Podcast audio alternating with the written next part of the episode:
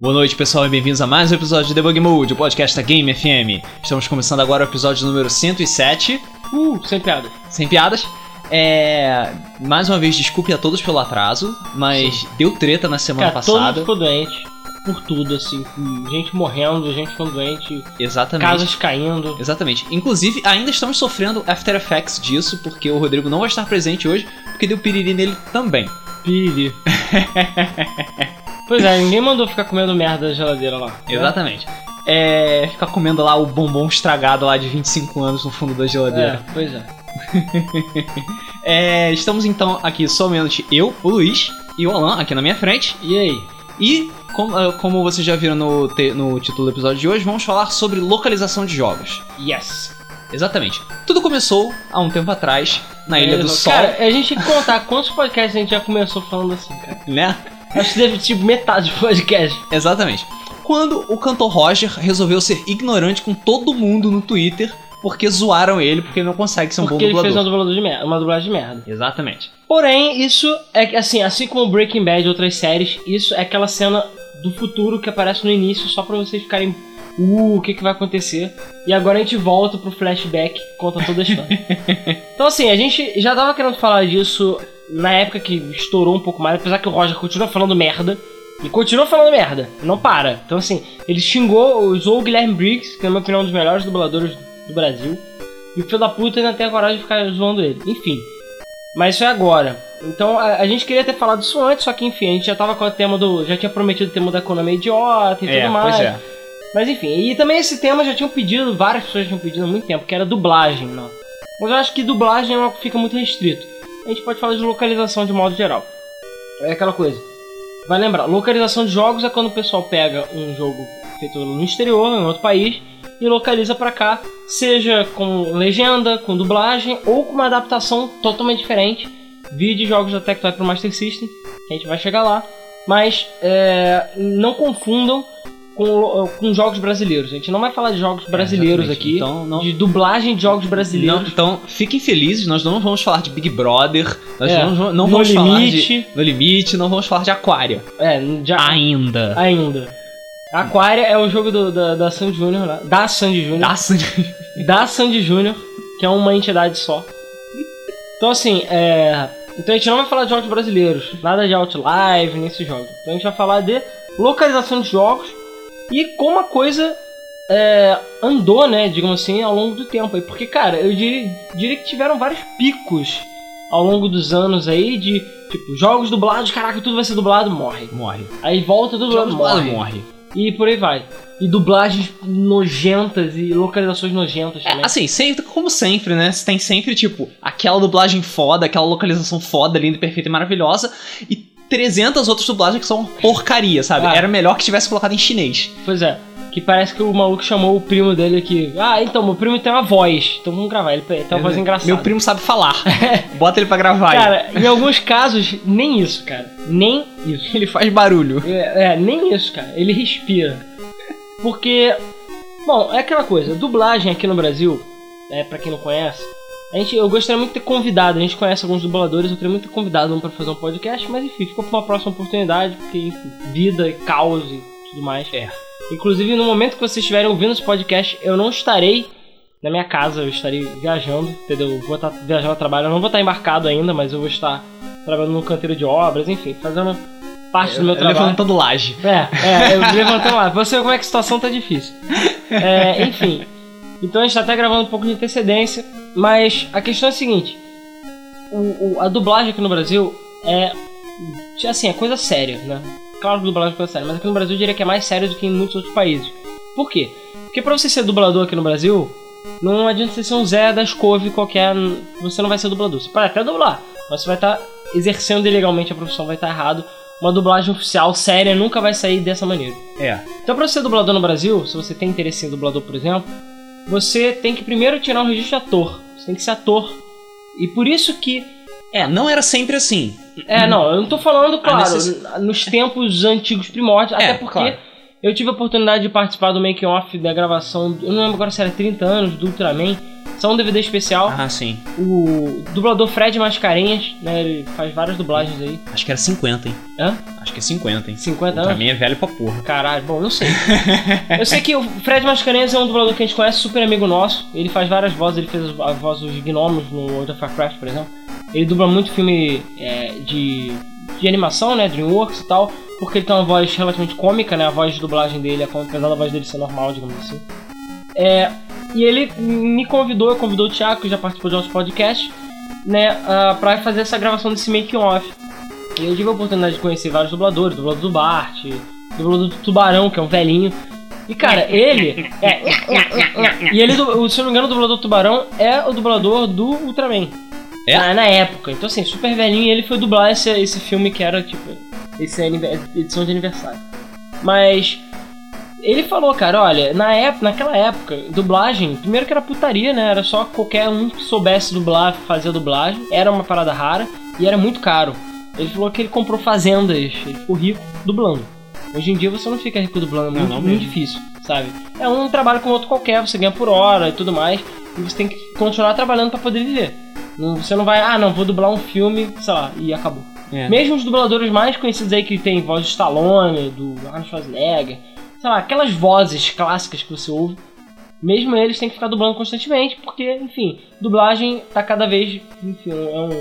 né, Não diria que é banalizada, né? Mas tá dando menos dinheiro, enfim, tem que trabalhar mais pra isso. E tá um pouco banalizada sim, mas a gente vai chegar lá. É. É envolvendo Em termos famosos, de qualidade. É, famosos de qualidade. dublagem. Que isso é um problema. É, não só famosos de dublagem, como também a qualidade da dublagem de uma forma geral, sabe? É, porque antigamente parece que as pessoas, sei lá, elas se esforçavam mais, ou tinham um pouco mais de seriedade e tal. Porque hoje em dia tem muitos, muito, muitos dubladores novos que não tem aquela, aquele feeling, aquele tipo, caraca, que, dubla, que dublagem foda É. que tinha antigamente, sabe? Por exemplo, o, o dublador do, do, do Wolverine, que é um velhinho, já, tem, já deve ter todos os anos agora, entendeu? Ele é uma lenda, juntamente com a dubladora da Cruella, a dub- dublador do Tubarão, dublador do Saga de Gêmeos também. Esses, esses todos são ícones, sabe? E é, tem eles da nova geração, da, das gerações um pouco mais, um pouco mais novas. Tem o Guilherme Briggs e mais uma meia dos gatos pingados. E agora não tem mais tanta gente tipo icônica, É, sabe? na- aqui no Brasil, a gente, apesar de ter muita dublagem, e o Brasil é um dos maiores países, um dos países que mais dubla com maior qualidade, Ah, isso é verdade. é, a dublagem do Brasil tem muita qualidade, a gente tem poucos dubladores, na realidade, não tem tantos dubladores assim, porque é realmente uma coisa que é pra poucos. É. É um trabalho estressante, na minha opinião, assim, eu não sei se eu conseguiria ser dublador, porque eu já fiz teste, tudo mais, falando que eu até conseguiria ser, eu já fiz algumas vozes e tal, mas, cara, é uma parada meio estressante, porque você tem que... Você tá vendo... Você tem um script, você tá vendo lá a cena, às vezes você nem tem tempo de ver o material, e você tem que gravar, às vezes, uma ou duas vezes, porque é pago por hora, o estúdio é pago por hora, e é isso aí. E Você tu não tem- pode errar. e você não pode errar muitas vezes, e você tem que gravar direito, e você tem que ver a inflexão da voz do cara. E isso gera muitos problemas nos games, a gente vai falar por quê. É, a gente tem que ser. Pra ser dublador, você às vezes tem, tem mais trabalho do que as próprias pessoas que atuam. Sim. Porque você basicamente tem que adivinhar o que o cara tá fazendo, ou como Pois o cara é. tá se expressando, como o cara tá, tá falando. Então é um trabalho, é um trabalho ingrato, digamos assim, porque é muito difícil fazer uma qualidade ficar muito foda. É, e claro, quem gosta, gosta, mas é um trabalho difícil, não é pra qualquer um, entendeu? E se qualquer um fizer, dá merda, como a gente já viu. Exatamente. E. Enfim, e por que que eu. ah, acabou que eu, me, eu perdi por que que eu comecei a falar disso. Mas. ah, assim, eu até ia comentar o seguinte: a dublagem antigamente sempre podia ser esforçada, até de qualidade, mas a qualidade no Brasil era muito ruim. Não sei se você lembra, mas Looney Tunes, né? E esses desenhos mais antigos aí da Warner, eles botavam uma trilha sonora por baixo da voz da pessoa. Toda vez que o cara É. ia falar, tocava uma música genérica lá É. que era sempre a mesma. Porque eles não tinham a capacidade de separar o áudio da maneira que é feito hoje em dia. Faltava Hoje em dia- infraestrutura. É, hoje em dia tem o contrário. Hoje em dia o áudio já é entregue, o cara recebe às vezes do o filme Sem áudio nenhum. sem áudio nenhum, só com efeito sonoro. Sim. Hoje em dia é bem mais fácil. Antigamente não, a gente comprava, tipo chaves mesmo. Você vê que eles abaixam o volume pra poder gravar por cima e às vezes você até ouve. Você vê principalmente né, nos você comerciais que- Polishop, você ouve o cara falando por Você baixo. ouve o cara velho. falando por baixo. E você presta, se você prestar atenção, você vê que, tipo, que a. que o estúdio deles, que eles tinham um pouco de infraestrutura na época, Sim. sabe? Porque, tipo, Chaves, você vê que, tipo, as vozes faziam eco, É, chiado pra caralho. chiado pra cacete. Horrível, Todas essas sabe? coisas. Não que seja ruim, ainda é divertido. Sim, Ainda mas a qualidade bom. era ruim. Mas a, a qualidade, qualidade técnica, A qualidade não a qualidade dos atores. Isso, exatamente. A, a a estrutura deles era ruim, mas a qualidade dos atores era boa. Até porque, na minha opinião, Chaves dublado é melhor do que o Chaves original. Ah, com certeza. Desculpe Com puristas, certeza, com mas, certeza. cara, a voz do Chaves, do, do Kiko em Não, e, espanhol é horrível. E tipo, para todos os nacionalistas aí que querem ficar orgulhosos, é, pega qualquer outro filme estrangeiro que foi dublado nos Estados Unidos. Tipo, filme dublado é, por americanos. É uma merda. É horrível, é nojento. Dublagem, dublagem norte-americana é muito inferior à dublagem brasileira. É, o, o Herbert Richards, que é um, que é, a- brasileira. É, Bert Richards. que é um dos estúdios mais conhecidos aí, que é aqui do Rio, até perto da minha casa, ele foi uma pessoa, né? E ele mesmo fez um comentário até infeliz, mas não deixa de ser verdade, e falou, cara, que dublagem é coisa de país pobre. Porque os Estados Unidos se preocupam em legendar e dublar, e cara, qualquer coisa legendada nos Estados Unidos eles ficam putos. Porque eles falam que se eles querem ler, eles vão ler um livro. É. Não um filme. Eles têm essa mentalidade. Mas por quê? Porque eles produzem praticamente todos, todo o conteúdo que eles consomem. Então não precisa ser dublado. Porque, e por isso que a dublagem é muito ruim, de modo geral. Sim, porque não É. tem necessidade de evoluir a dublagem. É, tirando os videogames que eu diria que tem muita dublagem boa, já melhorou muito. Mas, cara, por exemplo, alguém já teve a oportunidade de ver Pokémon dublado? Animes Ah. dublados em, em inglês? É horrível. Quase sempre é muito ruim. É, e, cara, a gente tem vários jogos antigos aí extremamente mal dublados. O engraçado é que. Vide, é, rapidinho, Castlevania Symphony of the Night, por exemplo. Ah, Que é, a dublagem é horrível. Verdade. Horrível. É clássica, mas é horrível, entendeu? Enfim. Então assim, a dublagem no Brasil acabou evoluindo e sendo da qualidade que é. Porque a gente tem necessidade, a gente quase não produz nosso conteúdo. O que produz é novela. O que, eu acho, o que eu acho engraçado é que, por exemplo, o Japão, que produz todo o conteúdo que ele consome, ainda mais porque o Japão é bairrista pra caralho e quase nunca importa nada, é, eles têm uma qualidade de dublagem muito boa. Sim, mas é porque é animes, desenhos, né, cara? Mas os Estados Unidos também, mas é porque, por exemplo, no caso, sei lá, da Warner, com o Looney Tunes, era uma pessoa que dublava todo mundo. Caralho, isso que é era o Mel absurdo, Blanc, cara. sério. Absurdo. Mel Blanc. A dublagem, de forma geral, nos Estados Unidos, ela pode ser inferior do Brasil, mas Mel Blanc é foda. É. Sério, o maluco dublava tudo. Ele fazia todo mundo dos Looney Tunes e foda-se. Tipo, tirando um ou outro. Não, você pega várias dublagens muito boas, tipo o próprio Simpsons, o Family Guy, que metade dos personagens é o Seth É o MacFarlane, Seth que é o MacFarlane. criador que faz. Foda. E eu tenho que admitir que a voz dele é muito foda. ah, sim, entendeu? verdade, verdade. E ele tem razão. uma qualidade muito foda. Mas, nesse caso, é porque a gente no final tá adiantando na história de como dublar, mas. Nesses casos, quando o próprio Seth MacFarlane, ele grava a voz, ele grava o episódio inteiro antes de, do episódio ser desenhado. Por isso que acaba tendo uma qualidade diferente.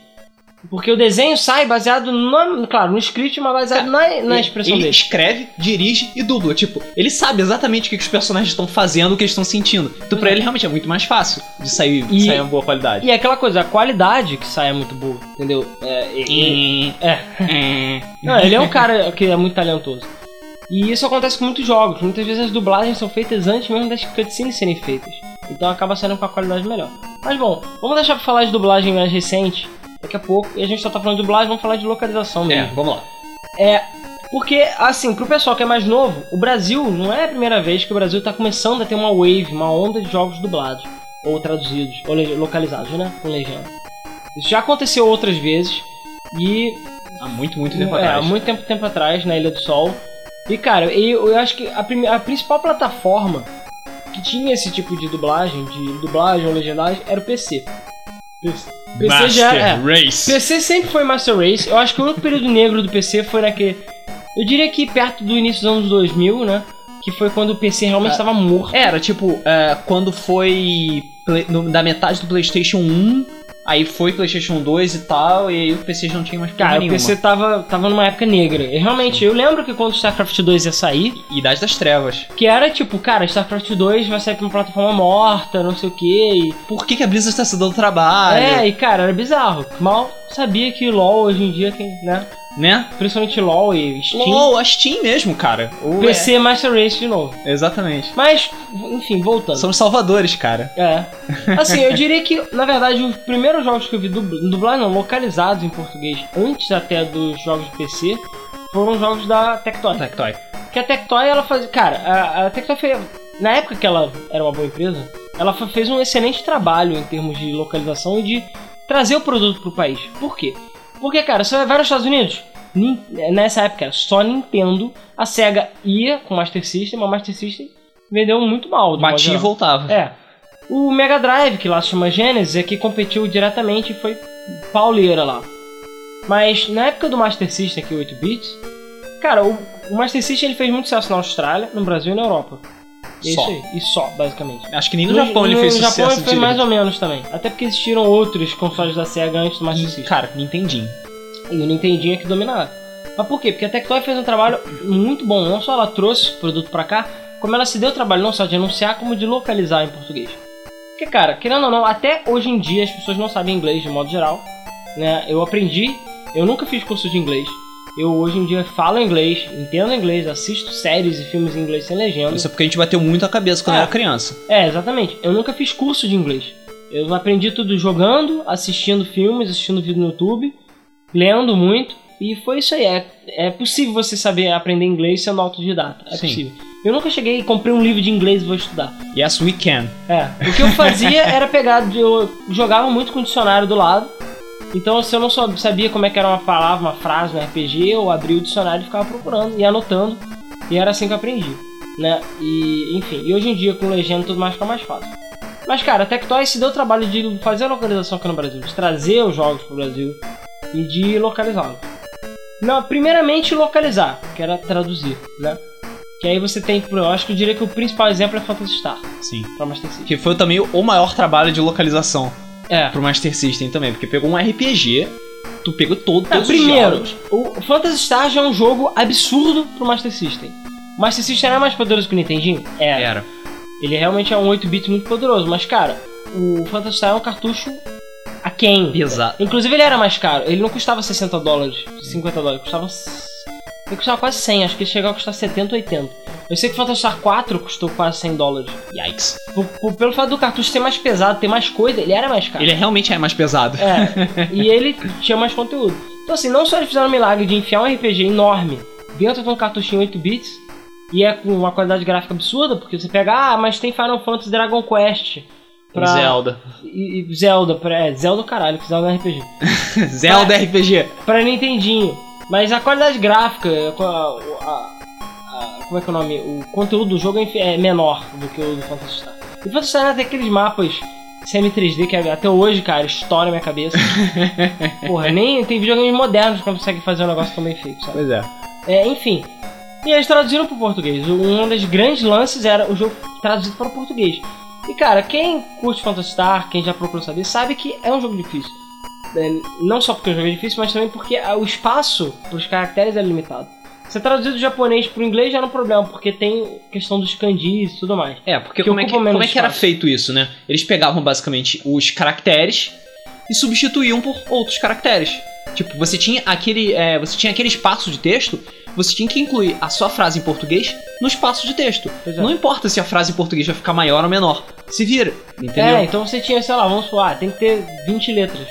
Foda-se. Foda-se. Então você tem que dar um jeito. Então eles usavam muita abreviação, é, tinha muitos erros. Cara, até que Tinha umas, é, umas palavras separadas de forma meio estranha. Não, e tinha erros de tradução absurdos também. Ah, o mais famoso deles é o, logo no início do jogo tem os romances de Lacique. é verdade. porque era affairs, e affairs ele pode ser tipo assuntos. Isso. Não necessariamente é romance. Nossa, não, não é, é, o, o- a tradução correta seria você não deve se meter nos negócios de. É, nos assuntos, no negócio do Lacique, que é o vilão do jogo, que, enfim, matou o irmão da protagonista. E assim começa o jogo. Só que não, só você deve me- meter nos romances. É, eu, tipo, ele tava lá tirando foto do Lacique pegando várias prostitutas. É. Aí mataram ele. Ou pegando o governador, Ou lá. pegando o governador também. Mas Mas quem, quem jogou Phantasy Star sabe. É, quem jogou Phantasy Star sabe do que a gente tá falando. Mas é aquela coisa, é, inclusive eu vi, teve uma entrevista relativamente recente que rolou com. que foi um, um- conhecido lá do grupo de Phantasy Star que fez pra monografia dele, com um dos caras que fez pela tradução.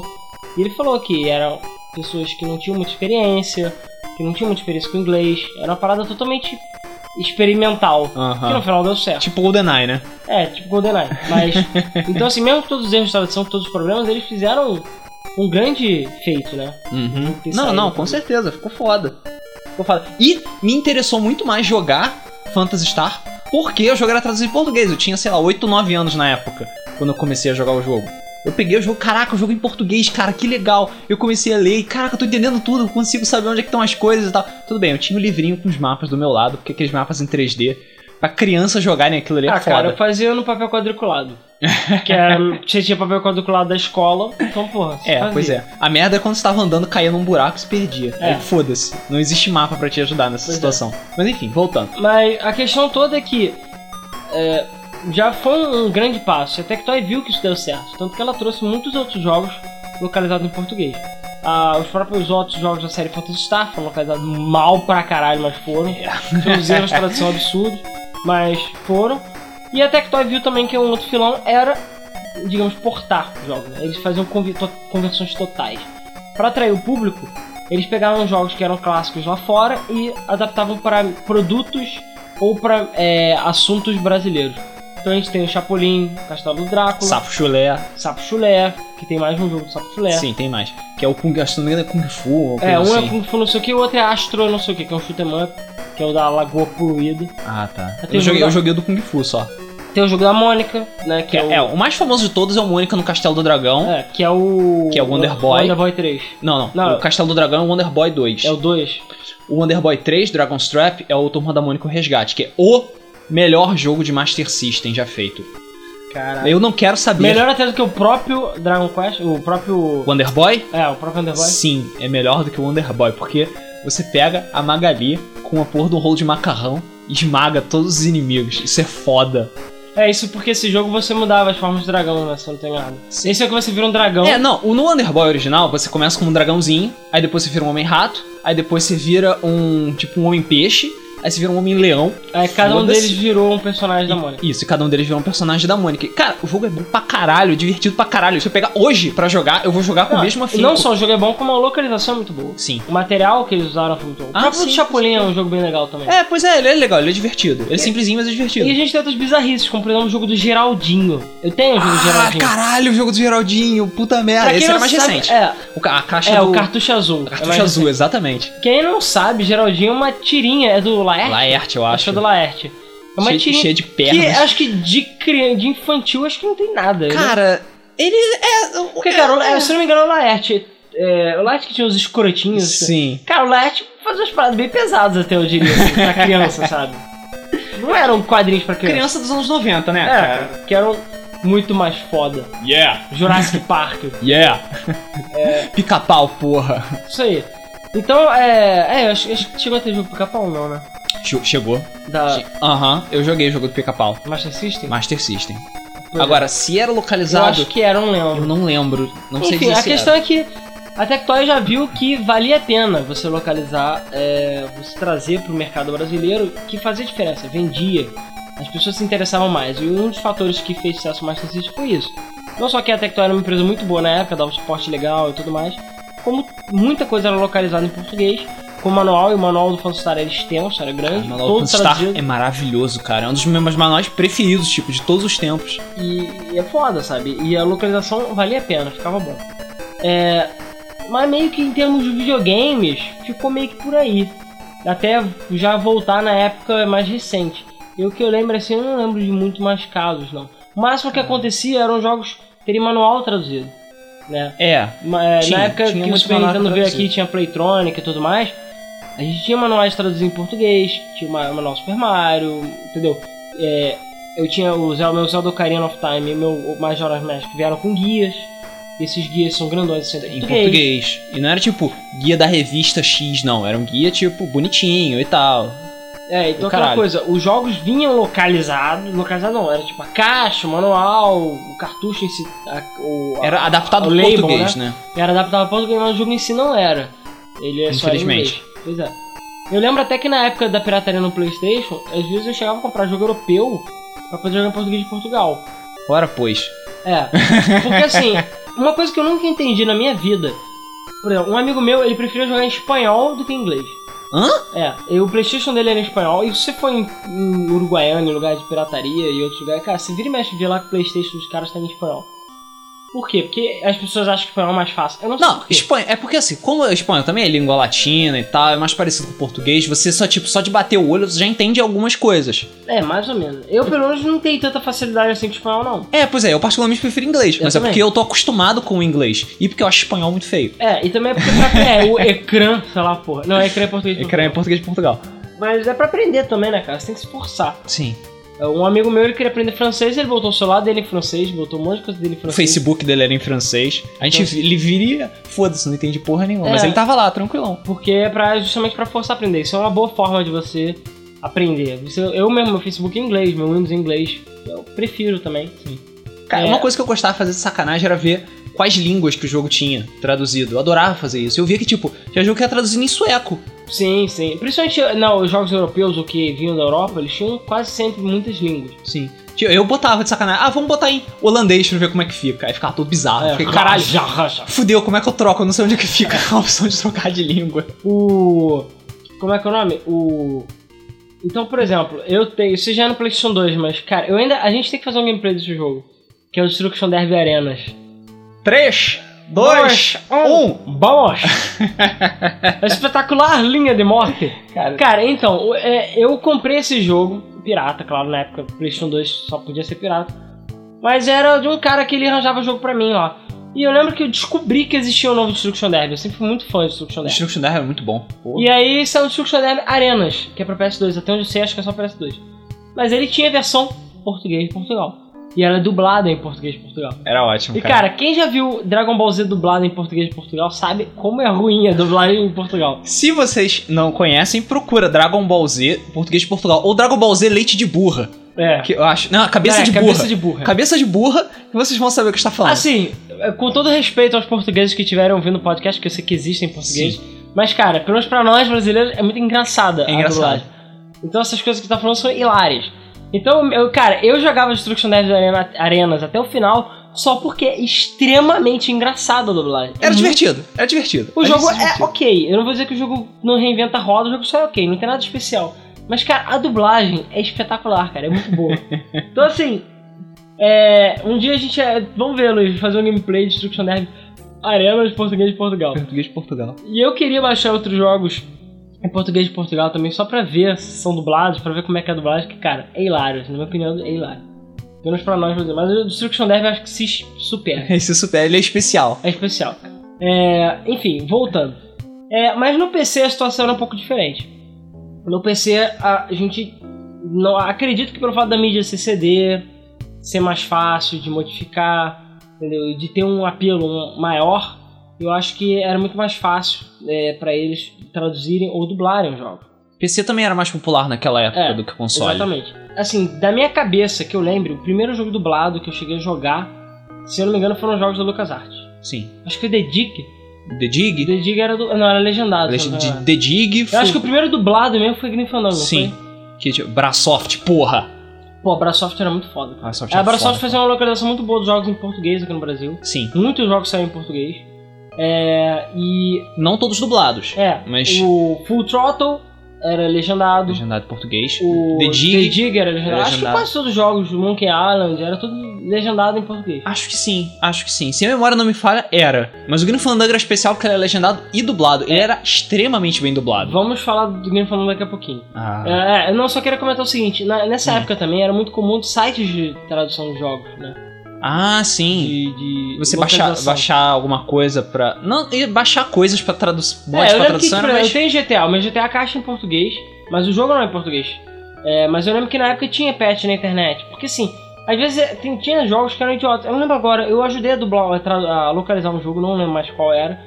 Mas é porque o texto dentro do jogo era basicamente TXT. Um TXT que você pegava e editava. Exatamente, então era muito fácil você. Cara, localizar. aquela, aquela época do PC era maravilhosa, né? Era muito inocente. Pois é, então assim, você basicamente pegava o TXT, substituía por outro e mudava o nome do arquivo pronto. Entendeu? Era ridículo você localizar um jogo. É, até hoje existe o Pobre, que o nome é Pobre, mas era. Eu não lembro agora o que, que significa a sigla, Hum. mas é o Pobre é um dos sites mais conhecidos, até hoje funciona de localização de jogos. De Pobre. patch, é Pobre, o nome. mas a sigla, né? P-O-B-R-E.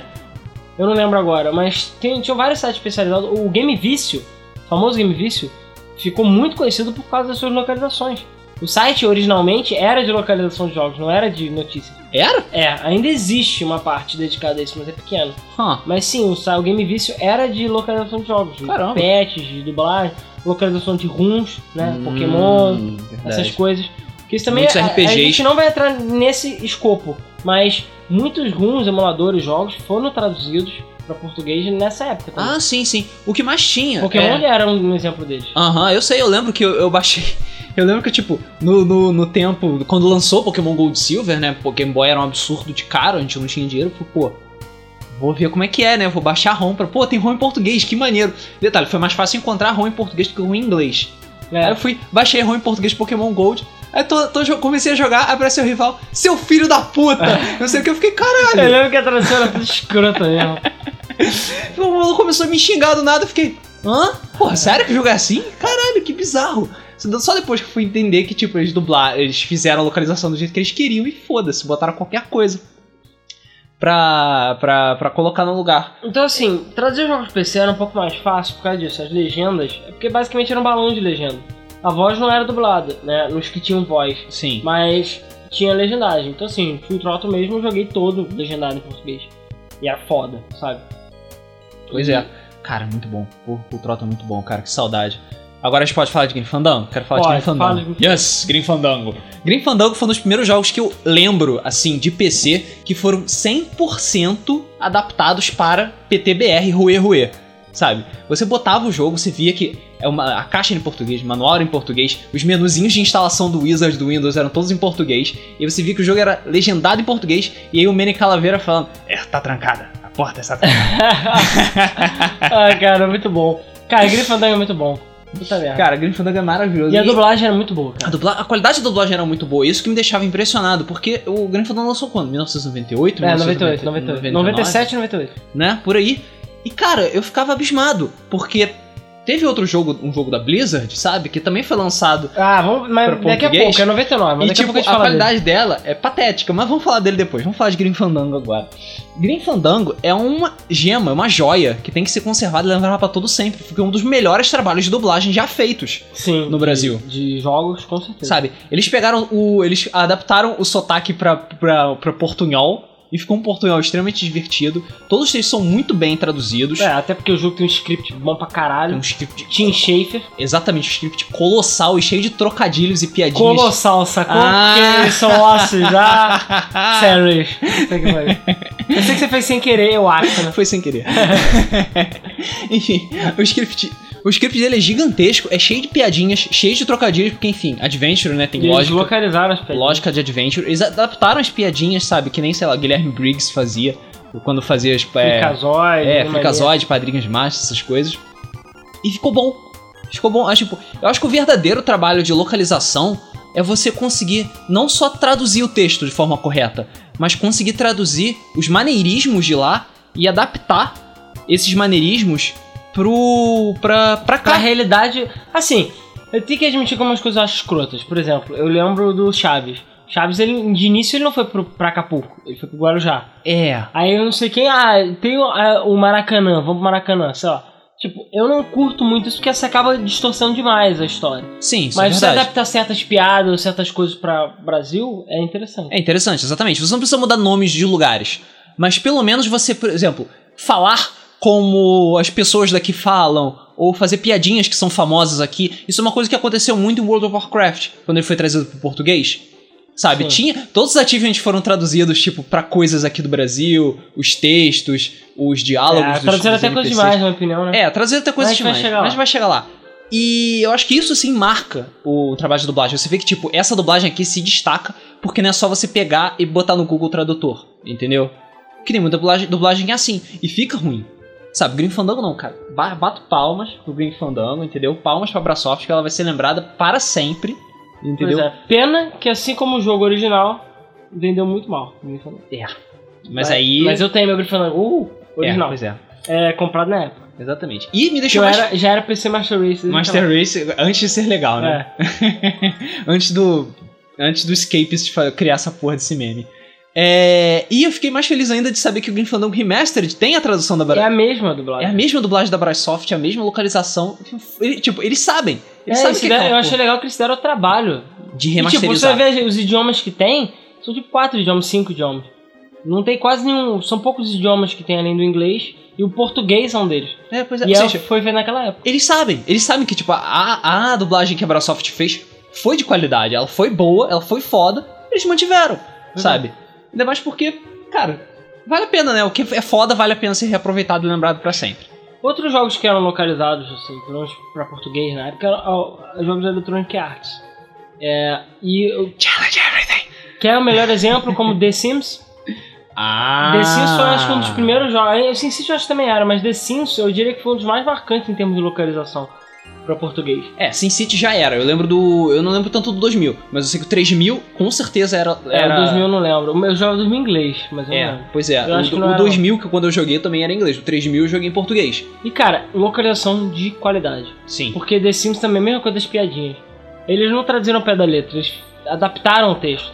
E cara, eu me divertia horrores só lendo a descrição dos objetos. Dos objetos do The Sims, eu sei. Eu Que também. a parte mais legal do, do. Uma das partes mais legais do jogo era essa.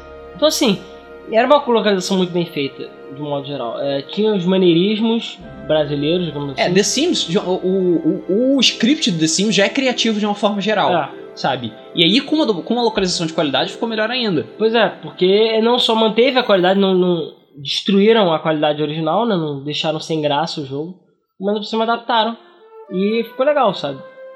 É, eu achei que foi uma, uma localização muito boa. E até hoje.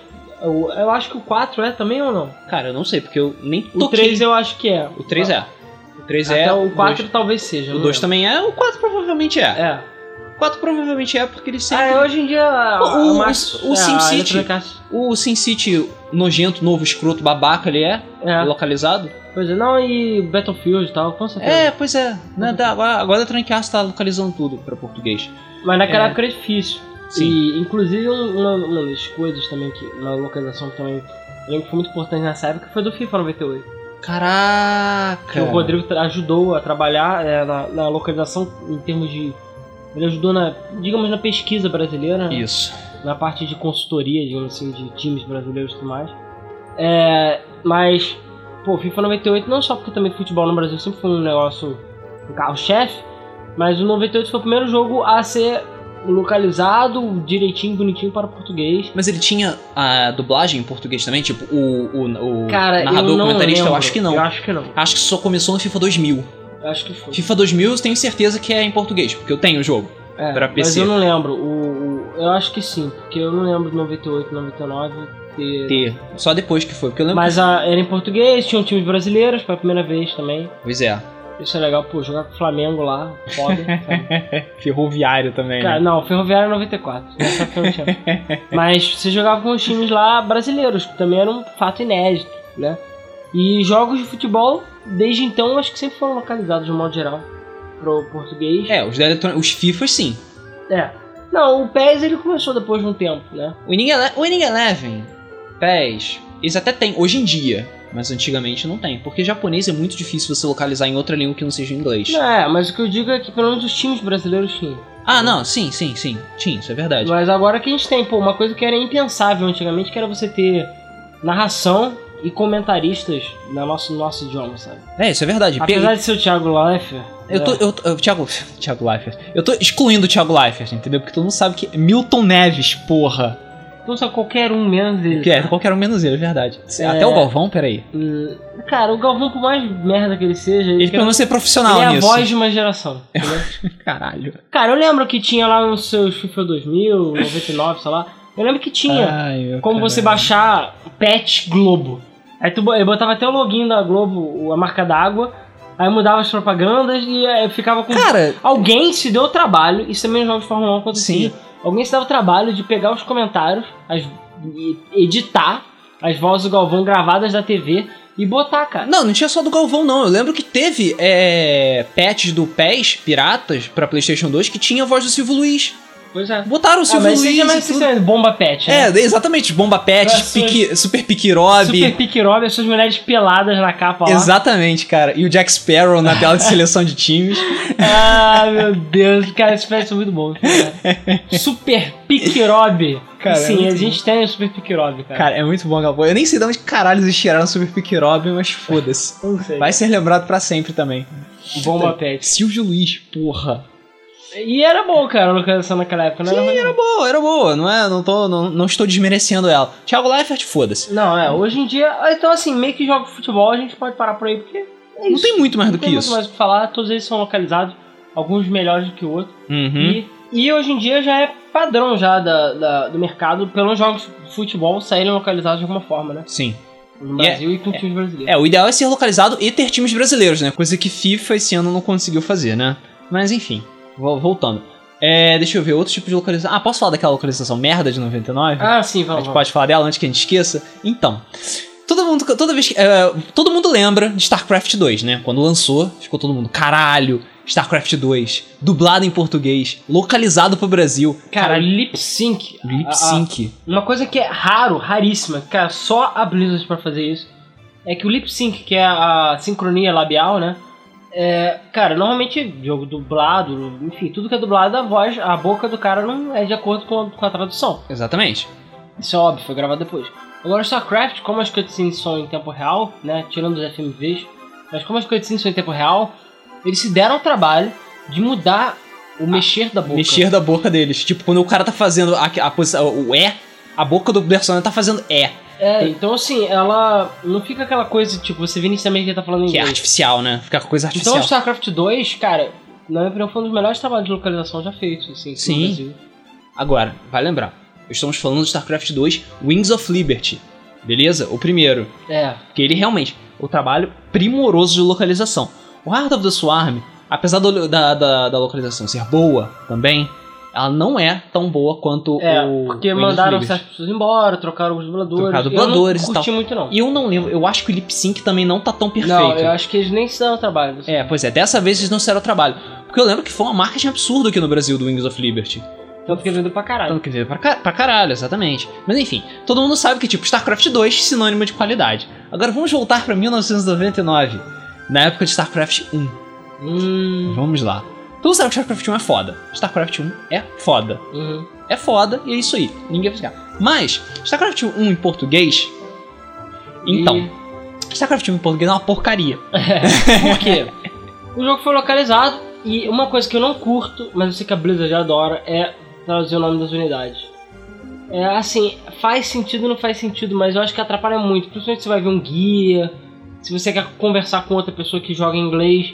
É difícil saber quais as unidades que a gente tá falando. Porque Pois os é. nomes mudam muito. Exatamente. Porque nem todos os nomes são traduções. Muitos nomes são palavras novas. São palavras novas, exatamente. Tipo, bunker vira casa mata. Tudo bem, casa mata é é bunker. é bunker. Só que quem é que fala casa mata?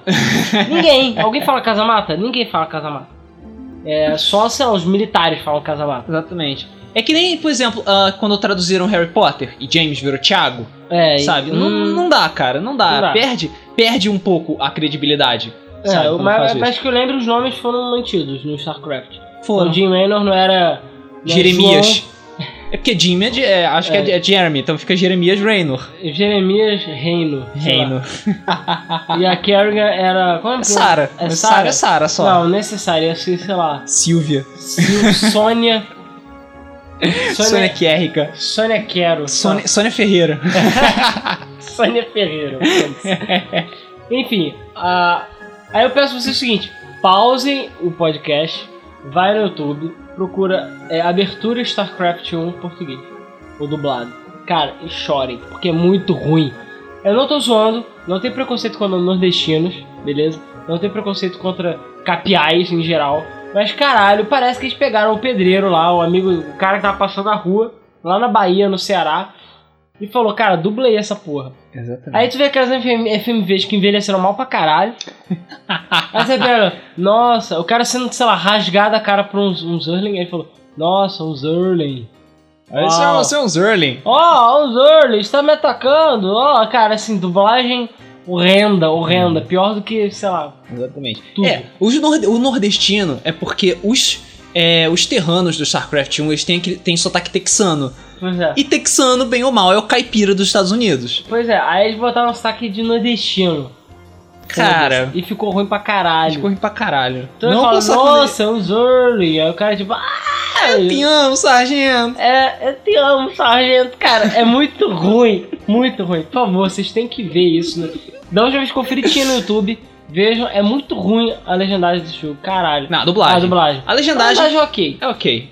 E aí você tem outro problema. É, Assim, nessa época muitos RTS né, eram localizados. Mas nessa época tinha um problema sério. Que era continuidade.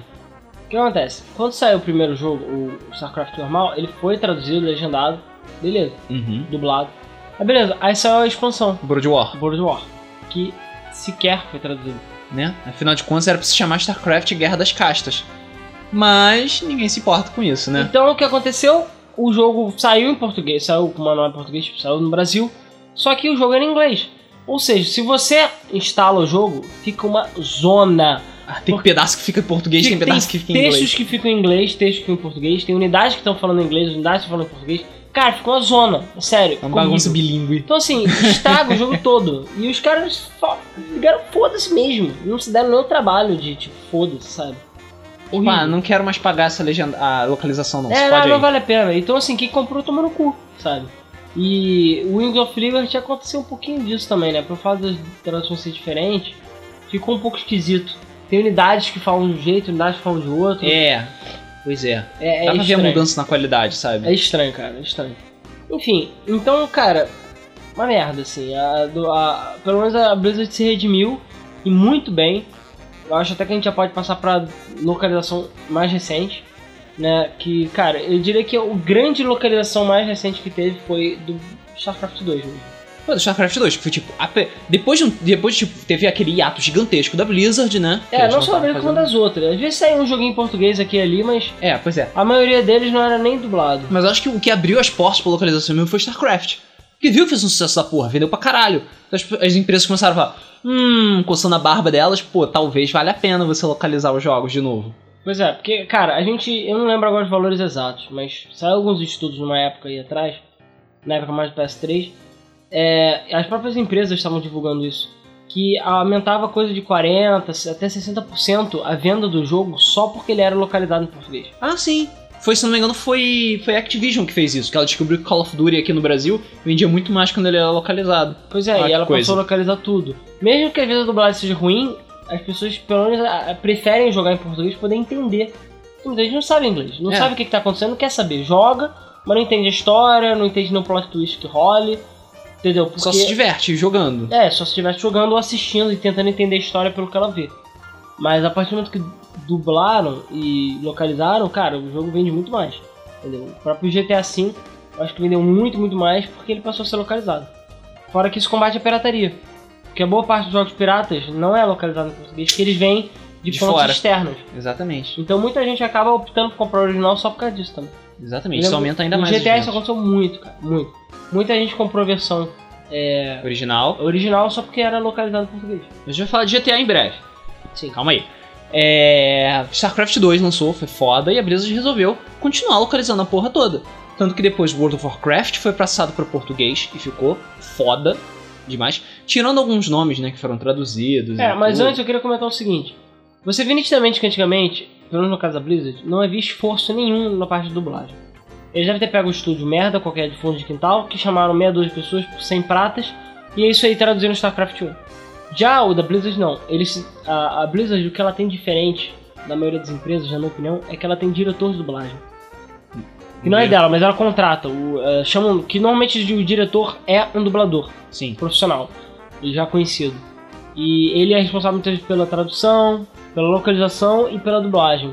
Isso. E, e por supervisionar a qualidade da dublagem. supervisionar a qualidade. Se você tem um diretor ruim, a dublagem vai ficar ruim, impreterivelmente. Você vê gente, às vezes, de qualidade, que dubla mal, que teve uma performance ruim, e às vezes a culpa não é dela, às vezes a culpa é do. Aliás, a maioria das vezes a culpa é do diretor. Porque Que- o cara não soube é, encadear a, a emoção naquele momento. Não soube orientar o dublador a Não, fazer. orientou, não redublou na hora que tinha que redublar, tipo, ficou ruim, esse take, faz outro, entendeu? Uhum. E acaba fazendo trabalho de qualquer jeito, muitas vezes por questão de dinheiro. É, o orçamento tá baixo e tal, não tem como fazer muitos, muitos takes da mesma coisa É. e tal. Então você pode apostar que boa parte das dublagens ruins que a gente vê por aí foram feitas de qualquer jeito. Ou por. A maior parte de dubladores, é, é nem dubladores ruins. Muitos eram dubladores iniciantes, ou novatos, ou sem experiência. Mas o diretor era ruim também. Pois é. Então ele acabava não ajudando. É, e que mais? Aí no caso da Blizzard, ela se dá o trabalho de botar, é, de ter uma direção de dublagem, que até onde eu sei a maioria das vezes é o Gustavo Nader, que é um dublador que a gente conhece, que é muito gente fina, o cara é muito bom. E fez um puta de um trabalho com o Diablo. Hum, Não com a expansão, mas com o primeiro Diablo, Diablo 3, né? Ele uhum. fez um puta trabalho, cara, dublagem excelente. Sim, isso é verdade. É, e na Blizzard também ele chegou a encadear algumas. algumas. ou direção, ou fez alguns lances supervisionou, participou da dublagem. E o StarCraft 2 foi assim, eles traduziram como se fosse um filme, dublaram como se fosse um filme. Então, ah, é um jogo, beleza, mas não importa, vamos fingir que a gente tá fazendo um filme. Ou seja, a gente vai pegar o script e traduzir direito, não vai traduzir de qualquer jeito. Vai ter entonação, vai fazer o lip sync. Então a dublagem foi feita com qualidade, foi feita uma parada é, profissional. Sim, Tudo foi uma coisa séria. Pois é. E aí você pega um outro jogo, outros jogos aí, como o Assassin's Creed 4, que a gente teve a experiência aqui, a dublagem é muito ruim, na minha opinião. Nitidamente as pessoas não foram direcionadas da forma correta. Foram foi feito de qualquer jeito, entendeu? É, o Luiz até comentou isso no review que a gente fez do, do Black Flag, mas é, não, não tem consistência nem na maneira que fala o nome do personagem. Sim, pois é, o, o, o pobre do- africano, o Adel Valé lá, tá uma hora fala o nome dele de um jeito, outra hora fala o nome de outro jeito. E cara, porra, não é possível. Se não tem, se tem uma direção de dublagem, cara, os caras têm que entrar no acordo. Qual vai ser o nome do cara? Ah, vai ser X. Então beleza, então tem que ajeitar a entonação, cara. Não pode ser qualquer um chamar ele de um jeito, tá errado, sabe? O jogo original não é assim. Então esse é um problema muito sério. Uma coisa que a gente viu que, é- que acontece que é um problema, que atrapalha, mas a gente viu que a Blizzard consegue Contornar? contornar isso. E que é o fato seguinte: a dublagem aqui no Brasil de jogos quase sempre é feita da seguinte forma. Né? Isso é a experiência que a gente tem com o Fred, com o Gustavo Nader.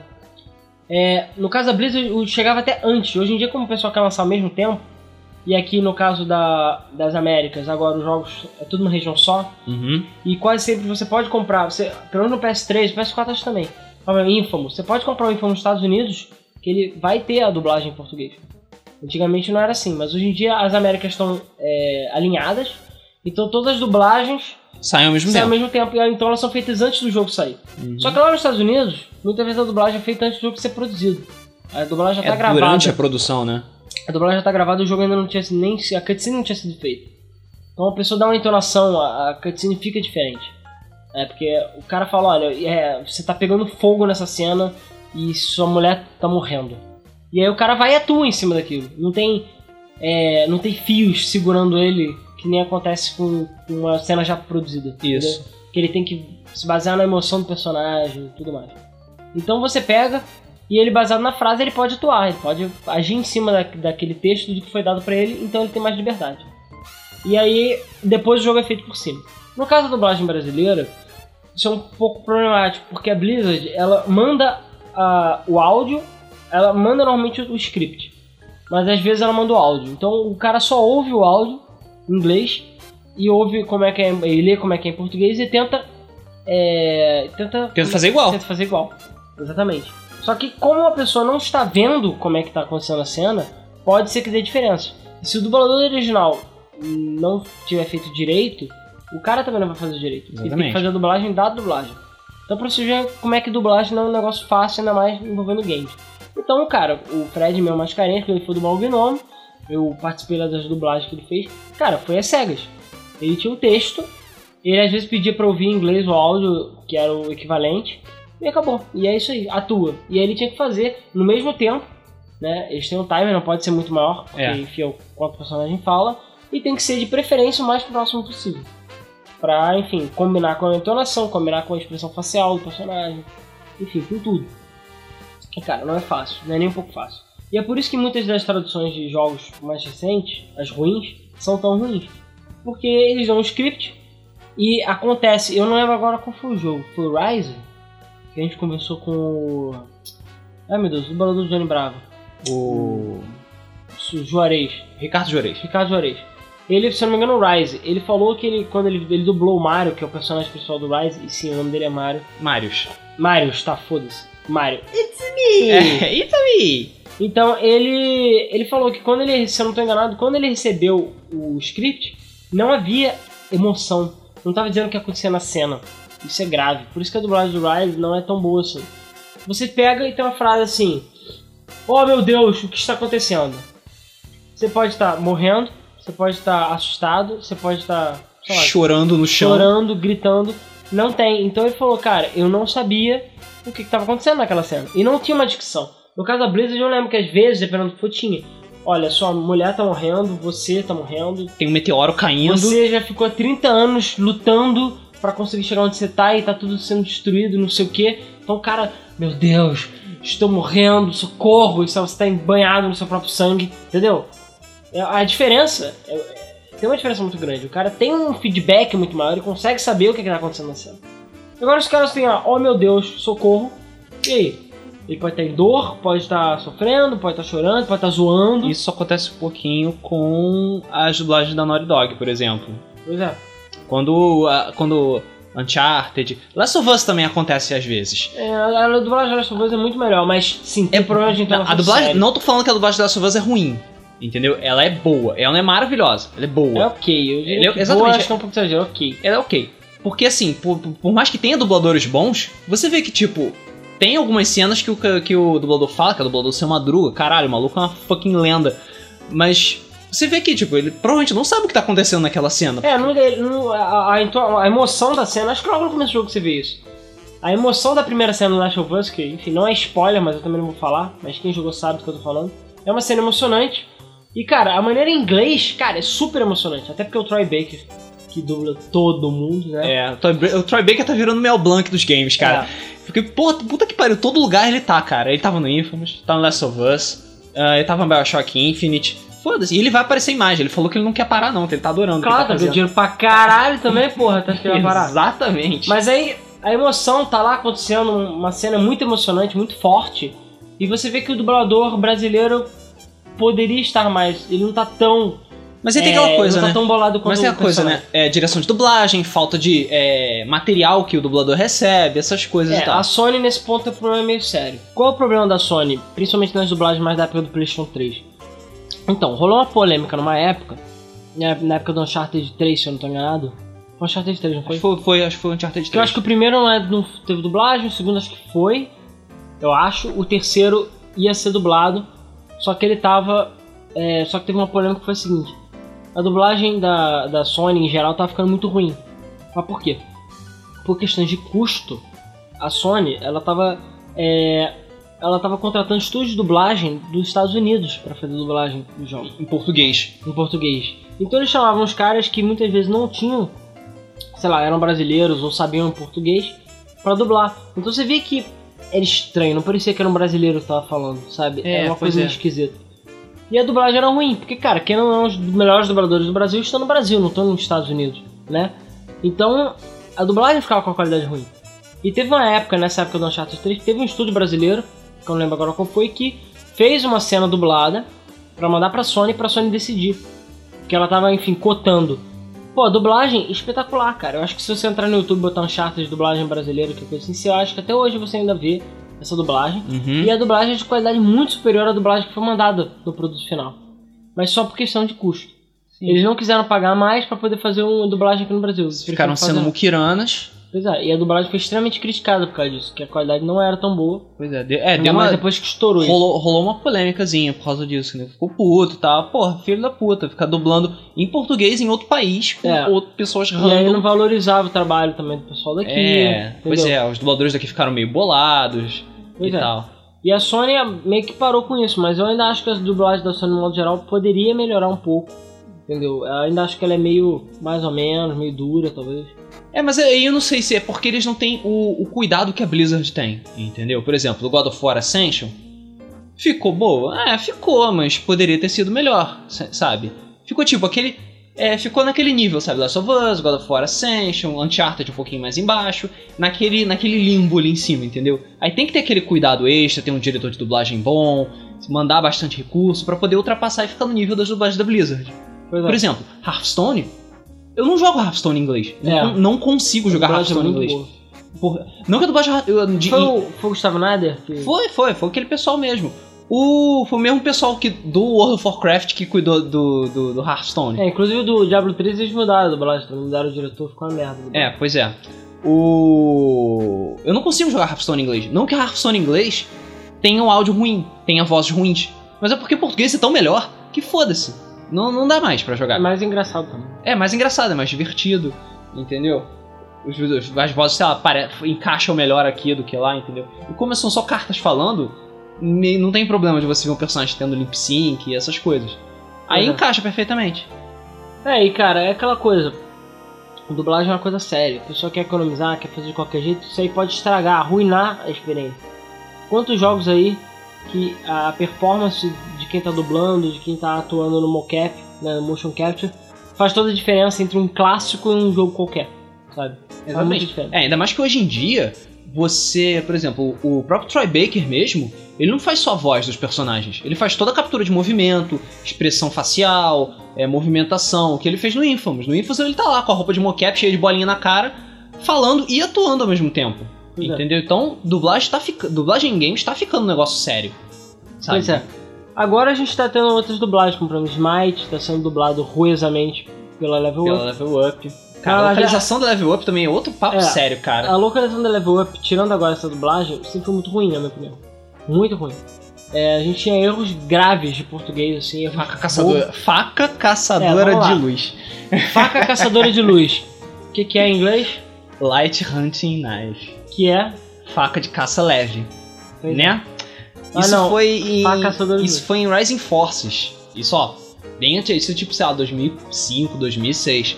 Mas já tinha, desde, desde sempre a, a localização do Level Up era, deixava muito a desejar. Ragnarok foi traduzido nas coxas. Era uma Foi. piada a dublagem Rag- a Foi, e localização de sabe o que é pior? Uma coisa que eu não sei como é que tá Level Up hoje em dia, mas uma coisa que sempre odiei no Level Up é isso. Eles não aceitam feedback nenhum.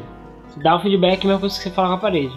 É, eu participei do beta do Ragnarok e, pô, tinha esses erros idiotas. Um deles, por exemplo, não é bobo, mas é, tinha uma cobra que se chama Sidewinder. E o nome dela em inglês é Sidewinder, é o nome da espécie. Sim. Aí eles botaram como sorrateira. E ela tem um nome em português que eu já esqueci, mas tem. Botaram como sorrateira. É, Tem- Essa, essa, essa Sidewinder não porque ela é sorrateira, mas porque ela anda de lado É. mesmo. Tem um bichinho, um, três formiguinhas, que é o André, De Niro, De Niro e o e, Pierre. e o Pierre. Essas formigas saem todas do mesmo ovo. E tem uma porcentagem de chance lá de, de cada uma delas sair desse mesmo ovo. Só que em inglês o nome do ovo é ovo. ovo Ovo. de formiga, ou que não, não é nem ovo, é só ovo. Agora em português ficou ovo de André, que é a primeira, primeira o mais fraquinho de todos. Só que eu, cara, eu lembro, peraí, isso não é ovo de André, isso é ovo. Em inglês é ovo, então o nome é ovo. Ovo Ainda de mais André. porque saem, tipo, Pierres e É, Niros do saem ovo de as André. outras duas aranhas, ah, as outras duas formigas desse mesmo ovo. E aí? Aí eu lembro que eu fiz um report explicando e tal, e eles. Ok, ok. E até hoje, se entrar lá, tá lá, ovo de André. É sério, eles nunca deram um jeito. Foda-se. Foda-se, exatamente. Foda-se. Absurdo. Dublagem também é meio, tipo, é mais ou menos, sabe? O. Eu volto e meio eu vejo, tipo, os jogos mais recentes. Chase não, Chase agora tá morto. Ah, ha, ha, ha, ha. Mas o Grand Chase era meio porquinha, sabe? Dá pra ver que, tipo, tinha alguns que eram bons, alguns ficavam horríveis, o áudio ficava muito baixo, as traduções ficavam nojentas. Ah, é, no Elseworld também, que agora tá, ma- vai virar um novo Grand Chase, se já não virou. Tem dublagem que tá muito boa, tem dublagem que tá horrível, tem som que eles deixam igual o coreano, tem som que eles botam o português. Então tem o mesmo personagem que grunhe que nem o dublador, e do Aham. nada aparece um grunhido fininho de uma- da asiática grita. da- Ó, da asiática. É, tem tipo, a pessoa fala normal, ah, vou te derrotar. Aí ele bate. "Ah!" Sabe? Isso, porra, que coisa escrota. ruim, cara. É muito ruim, cara. Da da não tem vergonha, não.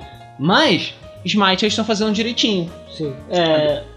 Não, o que é que eles chamaram de famoso? O que? O Detonator? Ah, Fazer não, o Thor? Detonante chamaram direito, chamaram direito. Mas a gente vai chegar em famosos daqui a pouquinho. Sim, sim.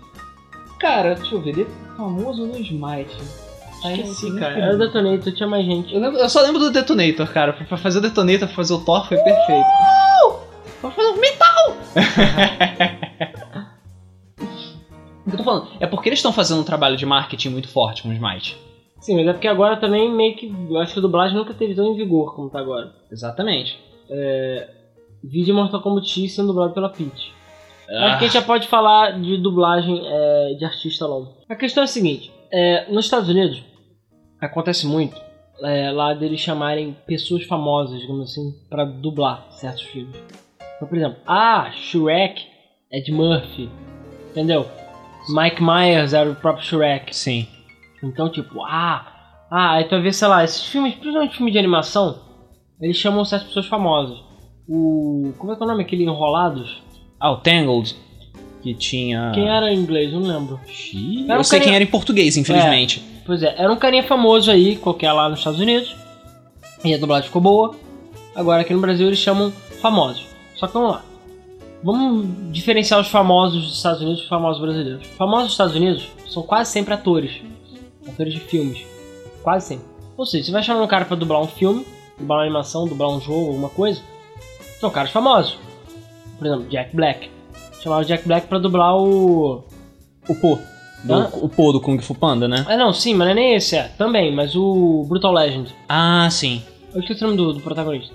O, o Jack o Black Jack Black. do Brutal Legend. Pô, foda. Agora, ah, o que que muitas vezes faziam antigamente aqui? Pegava o dublador do Ed Murphy, que é um só. Pegava o dublador do Jack Black, pegava o dublador de outras pessoas pra fazer a dublagem. Só que não, eles começaram a ver que, por questões de marketing, que eu não sei, acho que pro público médio isso deve ser um atrativo, que pra mim não é. Mas eles É, começam a chamar... pior, é um repelente. Ah, eles começam a chamar famosinhos. Só que quem são os famosinhos aqui no Brasil? Atores da Globo, quase sempre. Tem muito ator da Globo bom? Tem. Mas tem muito ator ruim pra caralho que não sabe dublar. E às vezes nem é ator da Globo, né? É, não. Às vezes nem é ator da Globo, mas. É, certas pessoas, certos at- atores da Globo aí famosinhos, eu acho que a dublagem ficou uma merda, por exemplo. O próprio Bussunda, que não é um ator da Globo necessariamente, mas. Ele não é dublador, ele é um, um humorista, era, né? Porque ele morreu, mas enfim. Cara, é, ele, na minha opinião, fez uma das piores dublagens ever. Não é pior do que a que eu vou falar, é, mas... pior do que o Luciano Huck como. Exatamente. O Luciano Huck como Flynn Rider destruiu Enrolados completamente. Eu não consigo assistir Enrolados dublado. Não dá, não dá. Não consigo. Não consigo. É muito ruim. Por quê? Porque chamaram o cara que não é ator. No caso do Luciano Huck é pior ainda. O cara não é ator e não sabe dublar. E Exatamente. não se deu o trabalho de tentar aprender a dublar também. Exatamente. O... Existem exceções, claro. Por exemplo, o Fábio Por... eu Quando eu vi que o Fábio Porchat ia dublar em Frozen, eu fiquei, tá, isso pode ser um problema. Aí eu vi Frozen dublado. E o Fábio Porchat dublou bem pra caralho. Porque ele é um cara de talento. Exatamente. Ele é talentoso. Porque ele é bom. Porque ele é bom, exatamente. É que nem o. o- ai meu Deus. O. Ai, cara, esqueci. O cara do pânico lá, o. O magrelo do pânico, o Stablish. Hum. Eu não lembro agora, ele teve um filme desse também que ele dublou e eu achei que a dublagem dele ficou muito boa também.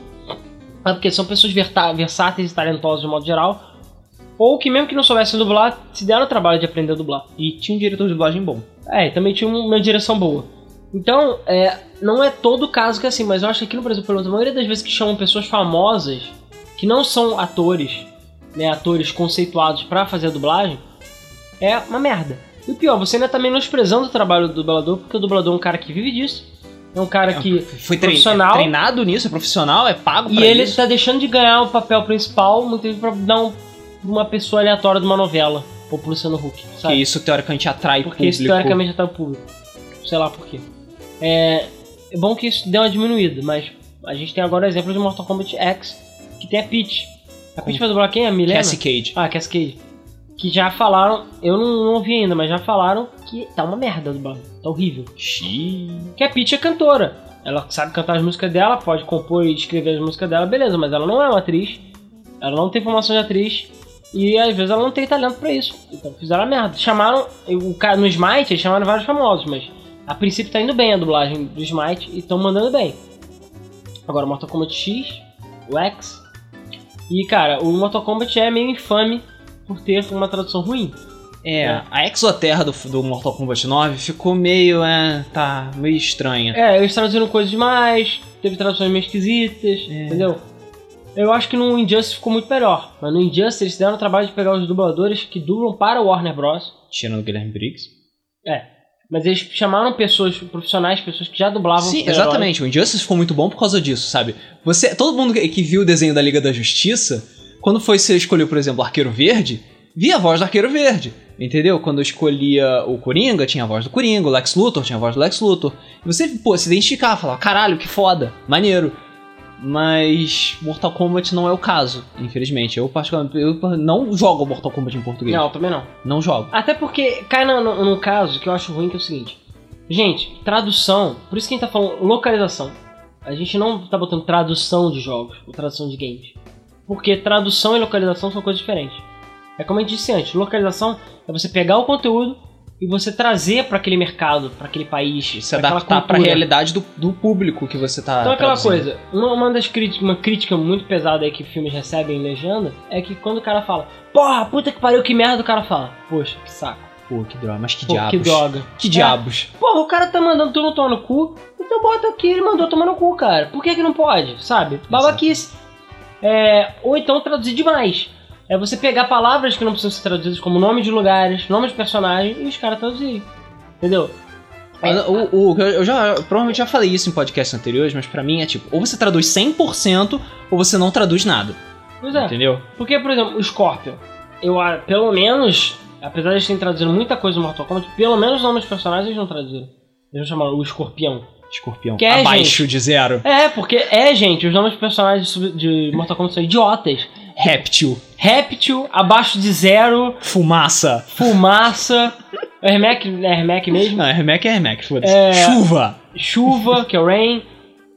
É, o que mais? O, o Scorpion, que é escorpião. Escorpião. É, escorpião. Escorpião vence. Vitória sem falhas. É. Fatalidade. Cara, que horrível. Horrível, horrível. Assim, talvez não seja tão ruim, mas é porque nós brasileiros não estamos. A gente, querendo ou não, foi muito influenciado pela cultura norte-americana, né? Cultura dos Estados Unidos. E a gente já tá acostumado a misturar palavras em inglês no nosso vocabulário. Isso não é ruim, porque o Japão também faz isso. O Japão e inglês, assim, eles andam muito juntos. Eles incorporaram muitas palavras em inglês no vocabulário deles. É, e cara, você pega, tipo, não tem como, acho que você pode traduzir como Flawless Victory. Realmente, muita gente não sabe o que é Flawless Victory, mas podia deixar Flawless Victory Fatality. Pelo menos Fatality, deixa como É, Fatality. deixa eu falar. fi- Porque são frases icônicas, sabe? O Mortal Kombat é conhecido por causa disso. Inclusive, eu não sei como é que ficou o Scorpion, ficou o Get Over Here. Ele fala, vem cá, Acho que é. vem cá, Chega mais. chega aí. Chega aí, chega aí, chega aí, É. chega aí. Chega aí, chega aí, goiaba. Porra, é- pois é, a frase dele é icônica, sabe? E vai traduzir. É complicado, sabe? Então, é, é difícil. é- eu entendo que é um trabalho difícil às vezes localizar um jogo. Pois Mas é por isso que a localização é importante, porque você tem que adaptar o jogo. E cara, vamos falar de adaptações, de localizações. Na minha opinião, o melhor, o jogo mais bem localizado da história do mu- mundo brasileiro, do mundo, foi o GTA V. Sim. Por quê? Tudo bem, o jogo tem um escopo gigante, tem um milhão de vozes, é óbvio que eles não conseguiram Dublar tudo. dublar tudo a tempo. Então eles fizeram o mais sensato que foi legendar. Ótimo. E cara, que legenda foda. Sim. Porque você é exatamente o que eu falei. O cara fala, vai tomar no cu, o cara fala, poxa. O cara fala, Vai se fuder. vai fala. se fuder, o cara fala. Não, o cara às vezes fala, ah, não sei o que, porque eu fui, pulei, blá blá blá. O cara conta uma história e fala, é isso aí. Só, ok. E isso acontece. Por acaso isso acontece numa cena, que é a cena do. É uma das missões que você joga com o Franklin, do reboque, que a mulher conta uma história grandona, aí ele fala tipo, ah, ele se fudeu, que coisa assim. Sabe? Ela não conta a história toda. Aham.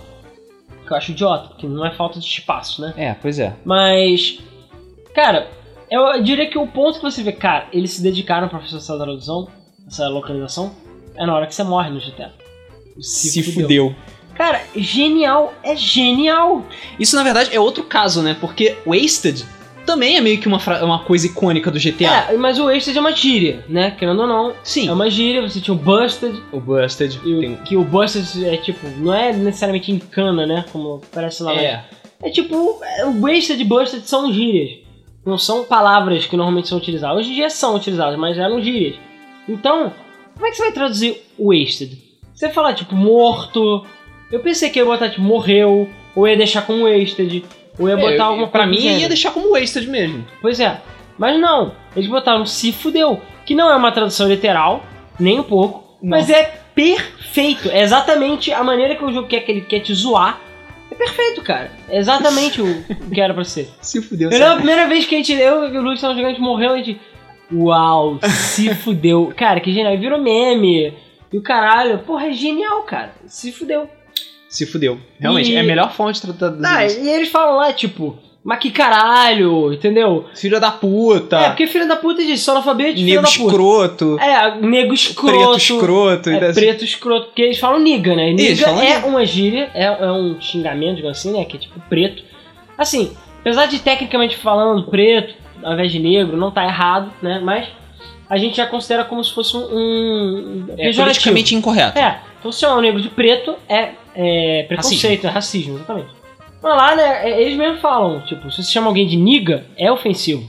Só que entre o meio niga lá deles, eles falam, niga, que o... É, Qual é aquele cara mesmo? O Lamar, né? Lamar. Ele fala, Nega. Cara, essa cena é muito boa. E ele fala o quê? Ele fala, seu preto, entendeu? Então ele fala, preto, neguinho, qualquer coisa assim do gênero. Foda, sabe? Eles deram o trabalho de traduzir um xingamento, que é uma parada preconceituosa, né? Realmente é, é um xingamento. Eles se deram o trabalho de traduzir pro. pra português, sabe? De, de adaptar. Então assim, muito boa a, a localização do GTA V de um modo geral. Tradução muito boa. Eu não vi. Ah, e eles fizeram o correto, mantiveram o nome dos carros traduzidos, mantiveram o nome das áreas da cidade traduzidos. Sem Eles só botaram tipo. Avenida Brooklyn, Avenida Waka Waka, entendeu? Exatamente. Eles se deram o trabalho de não traduzir o nome dos lugares, dos personagens. Cara, ficou perfeito. É perfeito. O nome dos. O Michael não virou Mikael, né? Pois é. Essas coisas. É, eles, eles, eles deixaram os nomes, mantiveram os nomes corretamente, né? E os nomes da cidade. E, e matou alguém? Doeu. Em Não. Blizzard. Alguém Doeu. ficou. GTA Alguém não V consegue achar a rua porque a rua tá em inglês? A G- GTA V vendeu menos por causa disso? Não. Então pronto. Então, assim, pô. eu acho que a, a Blizzard, eu não curto, não curti nem um pouco o fato de World of Warcraft eles terem trazido tudo. O nome das armas, nome das cidades, Nome dos personagens. nome dos personagens. Porra, é, tudo bem, tem nomes que são trocadilhos. Qual é aquela mulher que tem o. O que é Silvanas? É, Silvana, como é que é? O que é o Wind Runner? Não, aí ficou Corre Vento. Corre... É, Silvanas corre... Acho que é Corre-Vento. Corre Não, Vento? ou não, o Wind Runner ficou com o Wind Runner. Mas Stormwind ficou Vento Bravo. É. Aí eu fico, porra, sabe, é feio, eu não curti muito. E fica ruim, você quer ver um guia, às vezes alguma coisa, você não consegue achar porque é nome de cidade diferente, Sim. entendeu? E eu não acho que é necessidade. ele dando Tempest Fúria. É Storm- Tempest Fúria? Que é Storm, Ra... Storm Rage. É Tempest Fúria? Tempest Fúria. Caralho, por quê? Por que, que não deixa Storm Rage? Eu não sei porquê. É bom que as pessoas, as- me- jogando o jogo em português com os nomes em inglês, já começam a ter noção de inglês. Sabe como o nome é pronunciado, sabe como o lugar é pronunciado, e aí não fica sem saber, entendeu? Pra- é. é bom, é melhor isso. Pois é, eu acho que não, não precisava é, traduzir tudo a pé da letra. E o GTA, tudo bem, foi legenda, mas ele mostrou que é possível você manter o balanço entre os dois. Você localizar um jogo bem, com, mantendo a história. E cara, eu acho que eu só notei um ou dois erros de, da tradução o jogo inteiro. E era um GTA, é- eu é acho que eu GTA. achei um, se não me E um engano. erro de digitação. É, Então, tipo, uau, o jogo e quantidade de texto que aquele jogo tem, sabe? sim. É absurda, muito bem traduzido, muito bem explicado. E aí você pega outros jogos, como por exemplo, a gente agora recentemente é, pegou o Resident Evil é, Revelations. Revelations 2 para analisar. Ao mesmo tempo que ele tem atos de brilhantismo na. Tipo- na- na- ele tipo- só é legendado, tá? Ele não é dublado. É. Mas ao mesmo tempo que ele tem atos de brilhantismo, ele tem traduções erradíssimas, super erradas Sim. até. Ao mesmo tempo que ele tem caralho de asa, que é uma Cara, coisa que. Ele tem ca... Não, para ver, para, para um minuto. Caralho de asa. A mulher fala, mas que porra, não sei quem. É tipo, você é uma what the fuck. Fuck? Não sei o que. Mas que caralho de asa. Cara, eu achei isso genial. Pra mim é o segundo se fudeu na história dos games brasileiros. Eu não, eu não. Porque ninguém tava esperando que fosse aparecer. Eu, tipo, caralho, ok, porque caralho é uma coisa comum. Mas caralho de asa. Caralho de asa, cara. Olha isso. É tipo pica da. Ela falou pica das galáxias Pica também. ga- falou? Falou, falou pica das galáxias, sério. Pica das galáxias. Eu já gostei cara. da Moira só por causa disso, só porque ela fica falando dessas palhaçadas. Mas ao mesmo tempo, você vê que tem traduções que são meio mal feitas. Por exemplo, em algum momento eles falam Run to the chopper, que é tipo, corre pro helicóptero. E no na legenda tá, corram pro cortador. É. Você fica, caralho, cara, porra. Ah, que caralho de asa. É, que caralho de asa, porra. Mas eu, tudo bem, eu acho que nesses casos, eu não duvido que eles recebam texto fora do contexto. Isso. Então o cara não sabe. Porra, mais ou menos, Cara, né? logo ni- a primeira, uma das primeiras frases que aparece no jogo tá com erro de tradução. Sim. Mas é exatamente por isso que você vê que a tradução foi feita pra outra palavra, não foi Sim. pra palavra E correta. provavelmente o maluco recebeu o script e falou: entrega amanhã isso aqui. É. Pronto. Ah, eu- acabou que eu nem falei, mas um amigo meu, o Oracle, ele também é de Phantasy Star, ele é o Gaga Games, né? Ele tem o blog Gaga Games. Ele é tradutor, ele é tradutor profissional, né? E ele traduziu muitas coisas, por exemplo, se você tem Halo Wars e você tem Halo Wars nacional, que é o meu caso, você vai ver que o manual está em português e o jogo está em inglês. Mas aí, ou o jogo tá em português também, eu não lembro. Acho que o jogo chega a estar em português. Só que eu acho que ele não tá, tradu- não tá dublado, eu acho. Hum. Eu não lembro, porque Halo chega a estar. Eu tenho que ver. Mas a questão é a seguinte: ele recebeu o manual pra ser, ser traduzido. E coisa assim, de pouco tempo, era um prazo muito curto pra ser traduzido. E ele falou assim pro cara: Daí o que, que eu faço? Você quer que eu traduza as armas? Você quer que eu mantenha o nome das armas? Você quer que eu traduza as habilidades? Eu mantenho o nome das habilidades? Não teve resposta. O cara falou: Faz, faz logo, tá, tem prata correndo. Aí ele falou: Tá, vou traduzir tudo. Então no manual do Halo Wars tá tudo traduzido: as habilidades, os nomes dos personagens, tudo. Mas no jogo não. No jogo as armas e os, e os locais e tudo mais estão com o nome em inglês. Nhé. Ou seja, se você lê o manual, você até entende como é que o jogo funciona, mas certas coisas, certas armas, descrição, você vai ficar perdido. Tem aquela discrepância, né? Porque o nome da arma tá traduzido no manual e não tá traduzido no, no jogo. Mas por quê? Ai, ai. Porque quem mandou traduzir, a empresa responsável, que eu não sei se foi a Microsoft, fez merda. Foi idiota, não teve, não manteve uma uniformidade na, na tradução. Exatamente. A, a, a Capcom nesse ponto, eu diria que a localização, no geral, foi boa. Tem erro. Ela tá aprendendo. É porque a Capcom também não tem tanta experiência em localização. É. Entendeu? Ela não tá e é japonesa, é mais difícil. É, japonês é mais difícil porque o japonês não tem tanto costume de fazer isso. Mas a Capcom, como ela é mais internacional e ela tá começando a, a se tocar depois de ter tomado tanta porrada, entendeu? Ela tá começando a tipo, ah não, porra, isso vende mais, então vamos fazer. Ai, pô, isso tá dando mais dinheiro, porra, então vamos fazer. Entendeu? Que vai, tá valendo a pena. O Resident Evil ter, ter sido localizado foi uma boa, entendeu? A, tá, tá, tá, tá, tá mais ou menos? A legendagem tá mais ou menos? eu diria que tá mais pra mais do que pra menos. É, tá assim, pra- eu diria que tá talvez 85%, 90%. Isso. Mas assim, o. Só pelo cara de aço. Só pro cara de aço. É, mas é aquela coisa, o. Ah, a tradução tem erros, a gente tem que deixar passar? Não, não tem que deixar passar os erros. Tem erros de tradução naquela porra. Porque se você for pegar a legenda em inglês, ela tá perfeita. É. Linda e maravilhosa. Ela não tem um erro. Entendeu? Então, porra, por que, que a de português tem que ter erro também? Pois é. Sabe? Então, E pô, tem que, tem que prestar atenção nessas GTA eu coisas. sei que teve patch que corrigiu a, a legenda em português. Agora eu não sei se o Resident Evil vai ter. Vai ter? Normalmente no. Brasil você faz as paradas e abandona. Né? É, exatamente. continua. Exatamente. Enfim, de qualquer jeito Resident Evil Revelations 2 é legalzinho. Acho que vale a pena jogar pra quem gosta. Uhum. Mas nosso review vai sair em breve. É... E, por exemplo, The Order tem uma dublagem bem razoável, no geral também é boa. Acho que a Sony superou. É, tá melhorando. A Sony Tá tá, melhorando. melhorando, Você tá vê que tá- tá- as empresas estão evoluindo em termos de dublagem, sabe? Mas eu acho que, por exemplo, Blizzard já evoluiu bastante. Já tá tipo. O próprio Hearthstone. Já tá levando 99 Já já. tá no 99. né? Mas principalmente pelo fato dela chamar as pessoas certas, chamar dubladores profissionais, chamar pessoas de qualidade e dar muita liberdade também pros caras dublarem. Exatamente. Porque, pelo que eu já conversei com o Gustavo Nader, eles têm o script, eles recebem o conteúdo em inglês, mas eles têm liberdade de fazer as traduções. E se eu não tô enganado, acho que a decisão de traduzir tudo foi do próprio Gustavo Nader. Até onde, que eu- até onde eu sei. então a culpa é dele, né? Até onde eu sei, mas é porque eu não sei se foi 100% dele, mas enfim. Pelo menos a par- é, pelo menos ele traduziu tudo, mas traduziu bem, entendeu? Uhum. De certa maneira. E cara, é, é- é isso assim, basicamente. Ah, bom, fa- fala, fala, falta falar do Roger, mas a gente vai chegar lá. É, a dublagem no Brasil, acho que veio pra ficar, né? Principalmente que agora os jogos de videogame estão vendendo muito no Brasil, de modo geral. E a gente já tem o Playstation em português, a gente já tem Xbox. Xbox em português. Não tem Wii U em português, mas é porque a Ah, Nintendo não mas, se importa. Na verdade o Wii U tem em português, o sistema. Só. Ah, sim. A Nintendo deu um, um pequeno lampejo de que, ah, vamos lembrar que o Brasil existe, né? Quando ela botou português no 3DS e no Wii U. Os sistemas têm português, mas os jogos não. Por quê? Agora que ela saiu do Brasil. Não, agora já era. Mas cara, tudo bem, eu entendo que Mario não tem nada. Mario mal tem diálogo, né?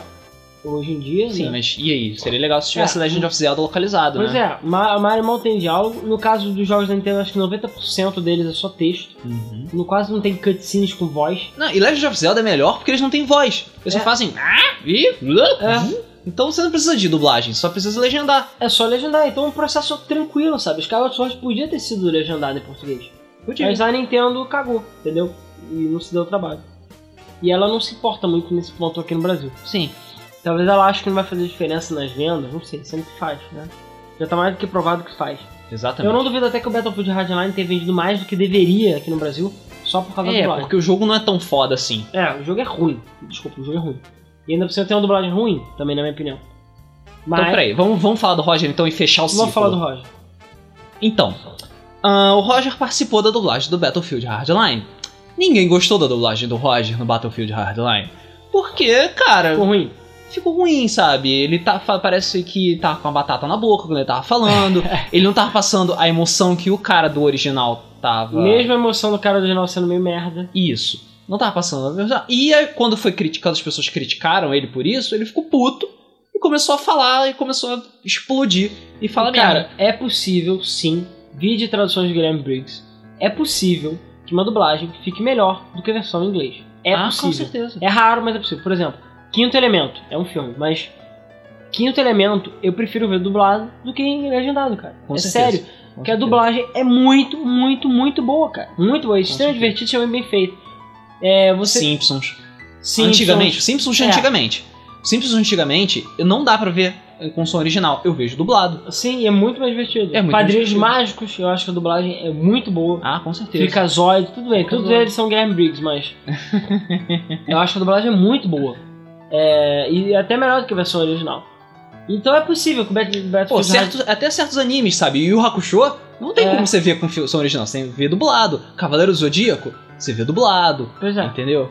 Não, aí você vê, tipo, é possível até que eles melhorassem um pouco o Battlefield Hardline se eles pegassem é, e a dublagem tivesse sido boa, sabe? Dá pra melhorar um pouco. Porque a dublagem do original não é muito boa. Exatamente. entendeu?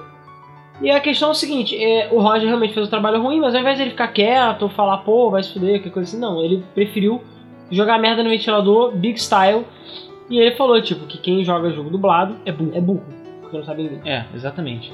Cara, é complicado essa, essa declaração dele pelo seguinte motivo. Eu tenho que admitir que eu fico impressionado que exi- a quantidade de gente que não sabe inglês. Eu acho que, assim, por questões até de tipo de mercado de trabalho, de cultura, de tudo, eu acho que todo mundo deveria saber inglês, porque a maioria dos países aprende inglês. Você vê a Europa, é, você vê vários países do exterior, quase sempre eles têm educação bilíngue, até mesmo aqui na América do Sul Sim. é, ou educação bilíngue, ou a própria escola tem um, um curso pesado de inglês. Aqui eu sei que existe a máfia dos cursinhos de inglês, que é uma coisa que não existe muito nos outros países, mas aqui tem uma máfia, que são os cursos de inglês longos, caros, que não são tão eficientes, né? Eu não gosto de curso de inglês, por isso que eu nunca fiz. Eu também Minha não. mãe sempre quis que eu fizesse, mas eu falei, cara, não dá certo.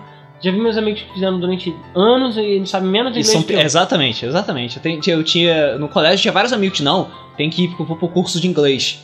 E aí na hora de fazer prova de inglês, conversação, essas porras, eu era melhor que todos eles. E eu vejo filme sem legenda, sem nada. E essas pessoas não veem, só veem filme com legenda. O nego fez Brasas, fez CCIE, essa merda por durante anos. E não sabe, Pois entendeu? é. Então, é, enfim.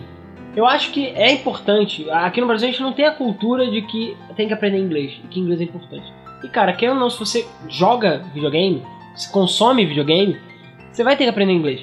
Que inglês é a língua dos videogames. Entendeu? Tudo é feito em inglês, os sistemas são em inglês, as terminologias são em inglês, os jogos todos são originados em inglês. Tirando na época que o Japão era forte, tinha muita coisa em japonês, hoje em dia é tudo em inglês, cara. Sim. Então você- é bom, é importante você aprender. Mas existem N motivos pelo quais, pelos quais as pessoas não sabem inglês.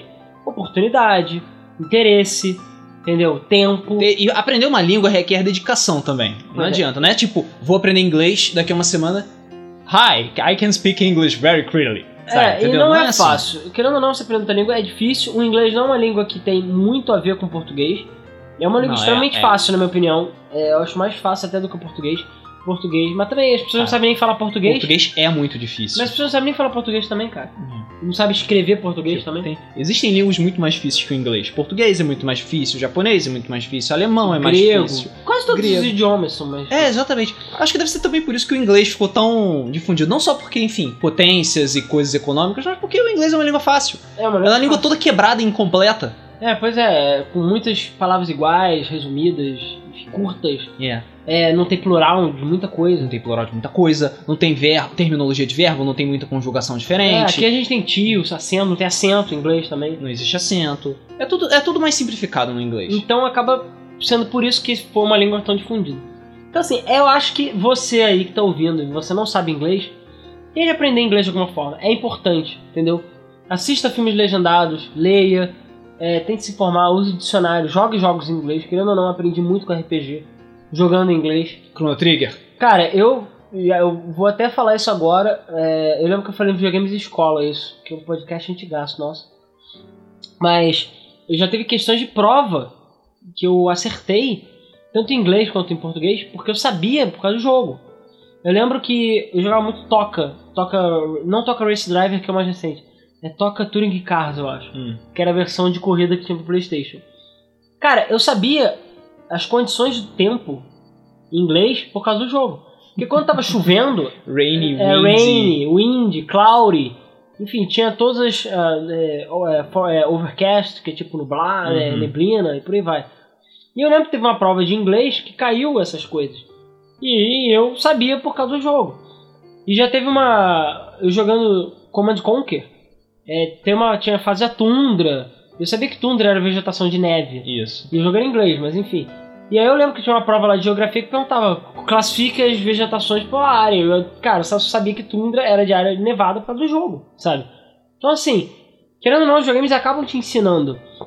E a melhor coisa que tem é você pegar um jogo em inglês, e principalmente um RPG que é um jogo mais lento, e abre um dicionário do lado, compra um E, dicionário. bom, tenta entender o que as pessoas E estão tenta falando. entender, cara. Se você não sabe, chama um amigo, teu pai, alguém que saiba inglês e aprenda. É, você é capaz de aprender sozinho. Você pode até comprar um livrinho básico, um curso básico de internet que ajuda você. Apple é maçã. Todo mundo começou com Apple é maçã, sabe? E escrever o básico. Mas pelo menos conversar, entender inglês, você vai entender e você vai pegar. É só você continuar treinando, assistindo séries em inglês. É, e não E deixar, eu- não deixar enferrujar também é importante. É, não deixar enferrujar. Eu mesmo, todos os dias, diariamente vejo vídeos em inglês no YouTube. Eu só consumo vídeo em Ler inglês coisas em inglês. leio artigos em inglês, traduzo, né? Porque a gente faz os posts do site, É. muita, muito, Muito conteúdo sai, é, muito press release assim. em inglês. Então assim, inglês é importante. Agora, o Roger tá sendo babaca, entendeu? Porque ele tá falando simplesmente, ah, é burro. Não é, Não é, cara. não é. Porra. E, e me admira ele, que ganhou dinheiro dublando, que dublou, que ocupou o lugar de um dublador, que é um cara que ganha dinheiro com isso, ficar falando uma merda dessa. E obviamente deu um, um revertério do caralho na internet, todo mundo xingando ele, com razão. E ele ainda continuou depois ainda xingando, falando que o Guilherme Briggs é um idiota, que os dubladores são uns merdas em geral. Porque os dubladores começaram a fa- fizeram, fizeram cartas abertas, fizeram reclamações, falando, pô, esse cara é um babaca, entendeu? E ele caiu no meu conceito, né? E ele é um artista, cara, sabe? É uma pessoa pública e fica falando uma merda dessa. É um idiota, entendeu? Uhum.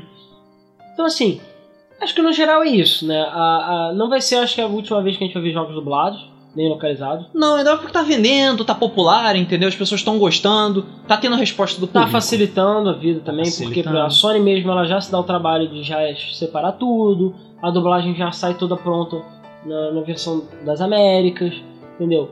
E querendo ou não, as empresas viram que tá fazendo diferença. Antigamente é muito jogo pirata também. Então não valia tanta pena traduzir porque o dinheiro não voltava.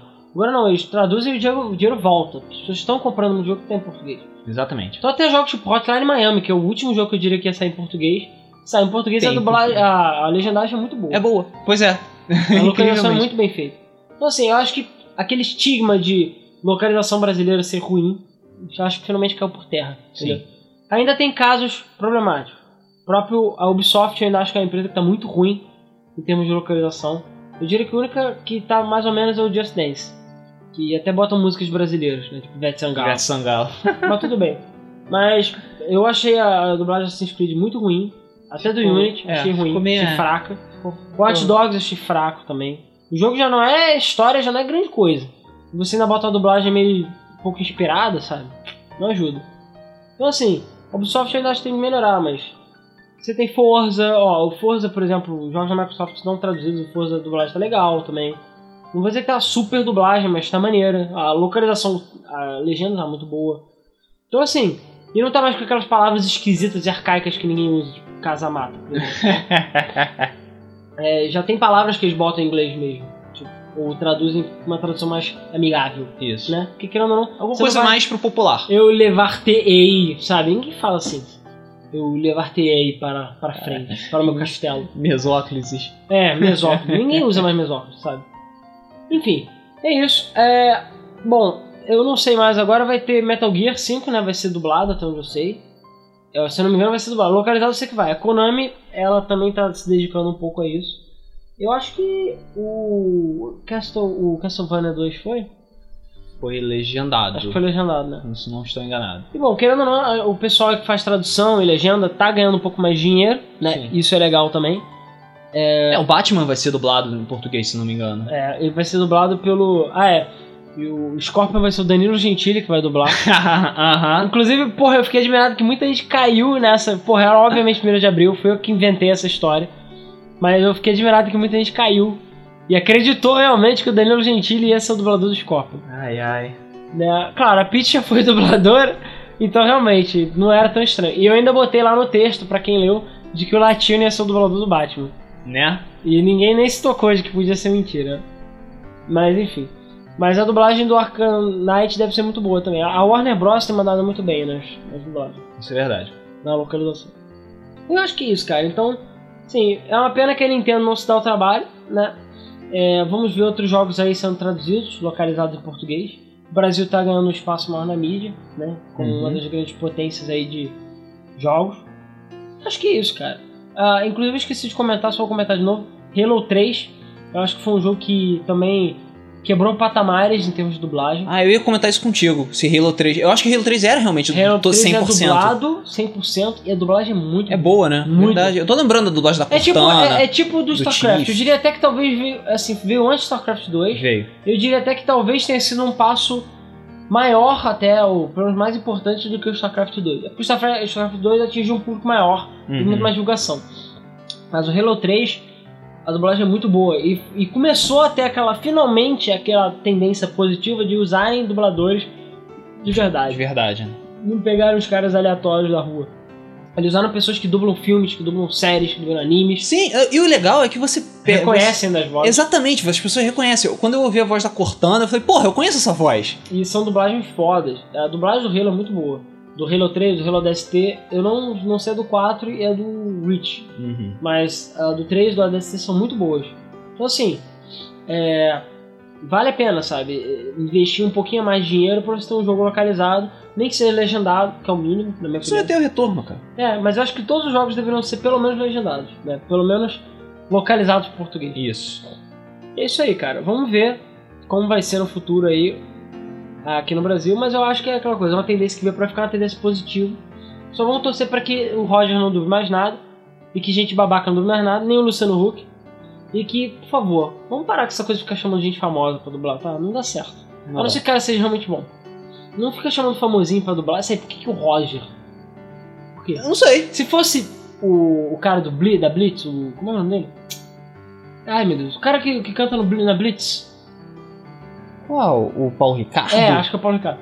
Porque Blitz, policial. Ah, cara, Ba- não. Battlefield Hardline? Não. Beleza, mas não. Chamaram o cara do Traje Rigor, Roger. Quê? Chamaram a Peach pra dublar Cassie Cage. Por quê? É, porque também achei meio aleatório. Mas, porra. É. Enfim. Então é isso. Mas, e, bom, chama o Danilo Gentili pra dublar o Scorpion. Ou algum, o Goro, talvez, alguns DLCs. É o Predador. Chama o Faustão pra dublar o Goro, então. Porra. Então assim, se for chamar gente famosa, por favor, ou dê um curso, filho da puta, ou seja um cara competente. Não faz essa babaquice que fizeram Exatamente. E a gente quer saber de vocês também, qual a opinião de vocês sobre os jogos localizados. Se vocês conhecem algum jogo localizado que é muito ruim ou que é muito bom, que a gente não tenha não. É, falado. experiências que vocês tiveram antigamente, depois, claro que a gente esqueceu algum jogo, a gente não lembra, a gente não teve experiência com certos jogos dublados, ou traduzidos, ou localizados, enfim. E a gente quer saber a opinião de vocês também. O que, que vocês acham? Vocês acham que realmente quem joga jogo dublado é burro? Você, Roger, que tá ouvindo o podcast, você acha isso realmente? Ele acha, né? Falou no Twitter pra É. todo mundo. É, Porra. falou no Twitter é verdade. É, então, é, a gente quer saber a opinião de vocês. Vocês sabem inglês? Vocês consomem jogos dublados? Vocês só compram o jogo que está dublado legendado? Vocês deixam, já deixaram de comprar jogo que está em inglês?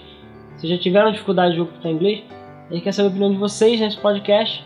E é isso, vamos passar por, então para os comentários do último podcast, que foi a Konami é idiota. Idiota. Vamos lá. Antes de partir para os comentários do YouTube, eu queria só fazer uma mensagem rapidinha, que é sobre o novo programa que eu gravei aí, que foi... Já que a gente não teve podcast essa semana, eu gravei um programa é, chamado Elétrica, estreiei, que é basicamente um programa mais, na verdade, da rádio Game FM do que seria do YouTube, mas eu botei no YouTube porque eu sei que tem um, um alcance muito maior, que é basicamente um programa de música eletrônica. Né? Então eu curto muita música eletrônica e tem muita música de jogos, né, de música eletrônica. Então é, eu não sei se vai ser toda semana, mas enfim, todo programa eu vou fazer uma playlist aí de músicas eletrônicas de videogame para vocês ouvirem.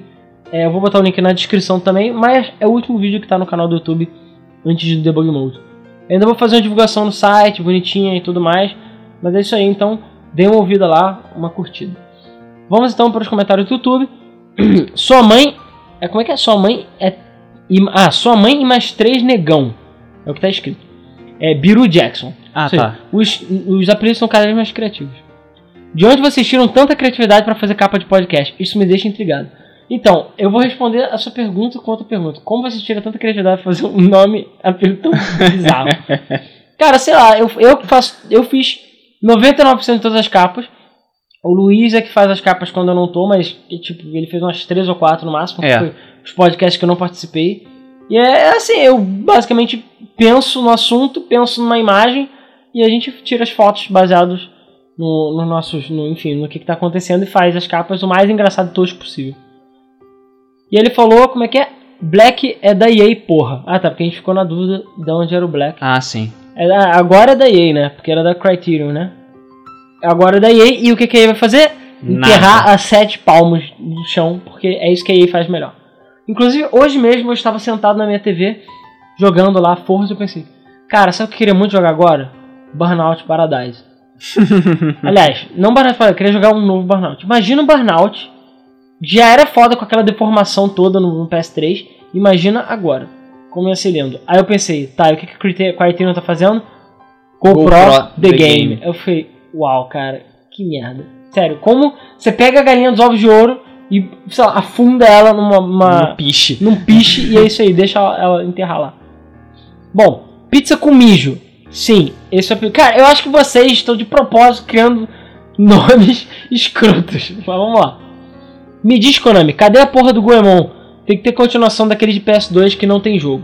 Cara, esquece. Goemon, só, sei lá, 10 pessoas no ocidente que gostam de Goemon ou se importam. Eu lembro que eu joguei o jogo do Doraemon, que não é bem Goemon, mas é um outro jogo também estritamente japonês, cara, do 64, que é muito legal. E aí? Nunca, porque as pessoas não se importam. Então assim, Goemon, cara, dificilmente vai ter uma outra versão aqui no Brasil. No Brasil não, no Ocidente, né? Aí o, o mãe, o Alan tá lendo meu comentário e falou: Gente, vocês não falaram quase nada daquele podcast Pokémon, tem que fazer um 2. Bom, não lembro de ter falado quase nada, mas a gente ficou de falar do XY e agora tem o Pokémon Fighter, Pokémon Fighter. tem o Shuffle, tem um outro, é aquele. Como é que é o nome daquele com bonecos escrotos? o Rumble. É, vai ter um Rumble Free to Play também. Uhum. Então, assim, é. Então tem coisa pra falar. Bom, sua mãe mais três negão de novo falou: vocês ouvem os podcasts antigos? Alan, não se esqueça do Flávio. Não se esqueça do Flávio? Não sei, cara. Assim, eu já eu ouço muito pouco dos podcasts antigos, mas falta de tempo. Aham. Mas já ouvi alguns momentos pra gente, assim, fazer uma continuação. Ou pesquisa. É, ou pra lembrar se a gente falou já de algum assunto, mas não costumo ouvir direito. Então, eu esqueci do Flávio, eu acho. Cara, não é por causa do Mortal Kombat? Como assim? O Mortal Kombat vocês compraram e tudo e tal. Ah, não sei. Não, não foi pro Flávio que comprei. De Não? qualquer jeito deu merda. Enfim, Ah, depois eu ok. vou falar com ele. Oscar RR. OBS, devemos aproveitar esse último Metal Gear como se não houvesse amanhã, pois ele vai ser o último da forma que comecemos. Gostaria que o Tio Kojima colocasse um easter egg tornando a Konami. Cara, eu até, até tenho medo desse Metal Gear, como eu falei. Eu acho que ele pode ser meio capado no final, ou ter alguma coisa meio incompleta, exatamente por causa dessa briga aí que tá rolando. Mas sim, provavelmente esse vai ser o último grande Metal Gear que a gente vai ver. O Uhum. próximo vai ser Metal Gear Kart. É, é, enfim. Ou vai ser um jogo free to play, Metal Gear. De cards. O Pior que tudo isso que eu falei já aconteceu, né? É. É, pois é. Metal Gear Acid é muito legal. Apesar de não ser canon. É, Bruno Santana. Ó Konami, por que não fazer MMO de Yu-Gi-Oh! para todas as plataformas e crossplay? Seria o Yu-Gi-Oh! definitivo por muitos anos, só atualizando o game. Realmente, é uma ideia muito boa. Podia fazer que nem Magic. Magic? Vocês lembram de Magic? As cartas de Magic? Então, as cartas estavam à beira da falência, porque ninguém comprava mais. Porque é muito caro, você tem que ter um amigo pra jogar. E sei lá, se você não tem nenhum amigo pra jogar, você não tem por que comprar as cartas. Né? Ninguém podia roubar suas cartas. Então o que eles fizeram? Fizeram a versão digital, você compra os packs, você habilita cartas, e Magic conseguiu voltar ativa por causa, por causa dos jogos. Você pode jogar online, com gente do mundo todo que também gosta de Magic. Foda. Então, tipo, eles realmente podiam fazer isso.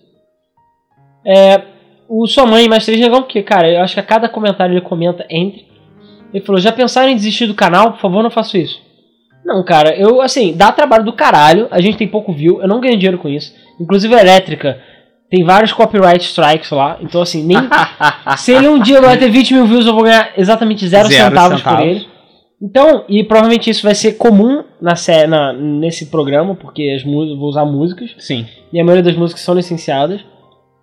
Mas desistir, desistir do canal não. Até porque eu gosto de fazer os vídeos, a gente se diverte, fazer um gameplay. Dá trabalho editar e tudo mais, mas a gente se diverte. E cara, eu tenho script já escritos, algumas coisas de novidades que eu quero botar. O Elétrica foi a primeira delas. É, eu quero botar outras novidades também. É só porque agora eu tô trabalhando muito e falta tempo. Mas se eu tivesse como. É aquela coisa, o pessoal falou do Patreon, a gente tá pensando seriamente, mas se eu realmente tivesse como é, ganhar meu dinheiro só com isso, aí cara, eu me dedicava 100% e ia sair muito mais vídeo, muito Pois mais é. vídeo legal. A questão toda é falta de tempo, a gente tem que sobreviver e fazer vídeo, isso não é fácil. Então você, senhor milionário, Ike Batista, Não que Pô. Batista não, cara. Cara, a- eu acho que mesmo fudido o Ike Batista tem mais dinheiro que eu, ainda. é muito mais dinheiro que eu. Então você, senhor milionário que estiver ouvindo o podcast, por favor, faça uma doação, banque a gente aí que a gente vai ficar muito feliz. Bom, continuando. Roberto Souza. Essa Konami é foda. Eu nunca joguei nenhum Silent Hill depois do 4, então não sei tão ruim que é os outros jogos. Que são os outros jogos. Não jogue. Né, É, é bom que você não jogou, não precisa ser do trabalho. Boa parte do time Silent trabalha pra Sony com Siren e Gravity Rush agora. Tá, estranho porque, apesar desses jogos serem bons, eu não acho que eles chegam nem perto de Silent Hill em termos de qualidade. Siren, ok. Eu não achei o jogo tão legal assim. E esse Silent Hill é muito mais assustador do que, do que Silent. E Gravity Rush é, é legal. mas- Ah, agora eu achei legal. É, mas só. É, não é um jogo de terror, porra. Não, mas eu não acho que tenha tipo. Uh, que nem Silent Hill 2, por exemplo. Bom, é, o jogo da série Yu-Gi-Oh! Duelist of Roses nunca sequer teve uma sequência, é realmente uma pena. O grupo que fazia é, Sui- Suikoden falou que era um inferno trabalhar na Konami. Pra minha tristeza, eles nunca lançaram a versão americana de Love Plus. Ótimo podcast. Cara, Love Plus, que é um dos carros-chefes do Nintendo 3DS no no Japão, sabia? Sério? Jogo de namoradinho. Huh. Ah, cara, no Japão tá rolando muito aquela parada de Dating game, essas Não é coisas? dating game, sempre rolou, mas tá rolando muito isolamento social. Ah, tá. Os caras ficam o dia inteiro em casa, trabalham, Sai, trabalha, tra- casa, trabalho, casa, trabalho, casa. casa, trabalho, casa, e aí fica namorando no, pelo videogame. Personagens virtuais. É a única Ah. forma de ter conforto, digamos assim. Vida Por triste. acaso, isso seria uma maneira interessante de um podcast interessante. Dating sims ou, sei lá, amor pelo videogame, né? É. Quem nunca se apaixonou por uma personagem virtual? Que atira a primeira pedra. Alan Miranda. Vi, vim um vídeo mais recente só pra falar que seus podcasts são fodas. Comecei a ouvir o primeiro do Tibi e daí em diante não parei de ouvir os outros. É, tanto que são do meu interesse, que eu- é, até quando eu não entendo nada, são do meu interesse. Eu quero saber como tal jogo era, ou como era, ou como era nos anos 90, jogos, internet e outros. Os temas que vocês já falaram. Foda demais. Valeu, espero que você continue nos acompanhando no podcast. A gente notou, eu tava até comentando com o Luiz em off, a gente viu que deu uma aumentada no número de views do podcast. Sim. Ainda não chega nem perto do Nerdcast e o outro, Porra. mas a gente já tá batendo um número legal de views aí. Então assim, valeu aí pelo apoio e vamos continuar fazendo. Quem sabe no número 300 a gente não chega lá. Gustavo TT. É, ca- cara, a conferência econômica de 2010, o que foi que aconteceu ali? Boa pergunta. Boa eu não pergunta. sei, cara. Eu acho que foi Foi tipo alinhamento dos planetas. eu acho que foi o evento que mais deu errado na minha vida. Só não morreu ninguém. Mas de resto deu tudo errado. Todas as pessoas não sabiam falar, só fizeram merda. Você foi foda. Eu não sei, cara. Eu, eu realmente não sei. Foi tipo alinhamento dos planetas mesmo, É. sabe? Tudo que tinha que dar de errado deu errado naquele dia. Eu quero ver vai! Bom, sua mãe e mais três negão de novo. Ah não, ele falou já pessoal desistiu do canal, apareceu de novo, foda-se. Juan Pablo. Já que demorou para sair os gameplays, queremos mais. Queremos gameplays de Animal Crossing de GameCube. Então, eu não tenho esse jogo. Até fazer 100%. Eu, não, eu joguei Animal Crossing muito pouco. É, queremos também gameplay de Super Mario 64. É. Hong Kong 97. Hong Kong 97. É. Claro que são jogos muito fáceis. É, e jogos muito fáceis como o do surfista prateado. O BS, Animal Crossing demora 25 anos pra fazer, 25, pra fazer 100%. 25 anos? É, mas é por aí mesmo. O Animal Crossing original é. Meu caralho. Cara, a gente. é, inclusive já. já Animal fa- Crossing é casual, a gente não joga. a gente, eu já era pra ter botado outros gameplays lá e não botei porque eu sou um merda. Então assim, eu vou botar. Mas Macau eu vou continuar botando certinho. Bom, Vinícius SR 117. E aí galera do Game FM, ótimo de Mug Mode, adorei a capa. Olha cara, eu não tenho muita coisa pra falar da Konami, principalmente porque vocês já disseram tudo. Tudo que eu tenho a dizer é que a Konami tá fazendo tanta merda que o Koji- quando o Kojima sair da Konami, a Konami vai parar de fazer jogos e começar a fazer remédio para problemas intestinais. PS, sugestão para debug mode de vocês. Podiam fazer um debug mode sobre biologia nos games. Seria interessante porque vocês podem explicar se é possível uma raposa ter duas ou mais caudas. Como seria possível uma pessoa quebrar todos os ossos do corpo e continuar lutando? Bom, isso não é possível, óbvio. Ah, sim, claro. Como que o Tails tem dois cus, né? Aí ele falou. é, pior que a gente. Qual foi o podcast que a gente entrou nessa discussão? Acho que foi de Sonic the Hedgehog. Que a gente ficou falando sobre o fato do Tails ter dois rabos, logo ele tem dois cus. Caraca, a gente entrou numa discussão de meia hora sobre isso, tinha esquecido. É, aí ele falou, foi mal pelos erros de ortografia porque eu tô muito puto com a Konami. Tudo bem. Você não errou mais do que a Konami. Ha. Ah! Pet Witch 2012. Se fuderam hoje mesmo, anunciaram que Fatal Frame vai vir pro ocidente para o Wii U. Só no Direct. Esse ano ainda. KKK. Bom. Ok, e aí, eu acho- se Deu bem, eu acho. É, não sei porque que a gente se fudeu. Nicolas Santana. Ótimo podcast. Eu não joguei muitos jogos da Konami, mas sei das merdas que ela fez. Uma coisa que eu acho imbecil foi o Rock Revolution.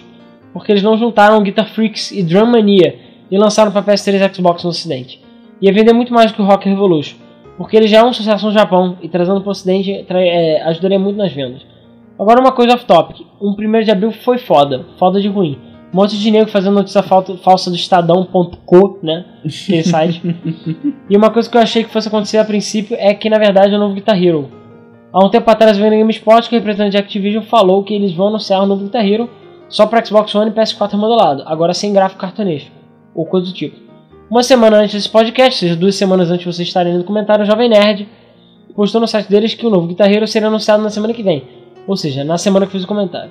Quando eu percebi que ia cair no 1 de abril, bom, eu já botei é, meu que? Meu pau? Eu não sei agora, meu pá, um quilômetro pra trás. É porque o Meu YouTube. pé. Meu pé, isso. Um quilômetro pra trás é porque o, o YouTube tá zoando os acentos de novo. Pois podia ser uma piadinha escrota da Activision. Mas como não teve notícia do novo Guitar Hero no dia 1 de abril, a princípio é verdade. Até porque o Rock Band 4 já foi anunciado. Estou feliz pela febre de instrumentos de plástico voltar. Quero muito jogar Rock Band 4 e o novo Guitar Hero. Espero que eles façam é, alguma compatibilidade com os controles de Xbox é, 360 e PS4. Já que só agora eu comprei completo meu Guitar Hero World Tour para PS2. Que por acaso é bateria feito PS3. É, e que nem posso jogar no meu PS2 porque descobri que ele não joga, não lê mais dual layer e as entradas USB não funcionam. LOL. Obrigado, papai, por ter comprado o PS2 de um mendigo. PS, eu votei em Toma Dash Life é, no Game FM Awards para ser ruim.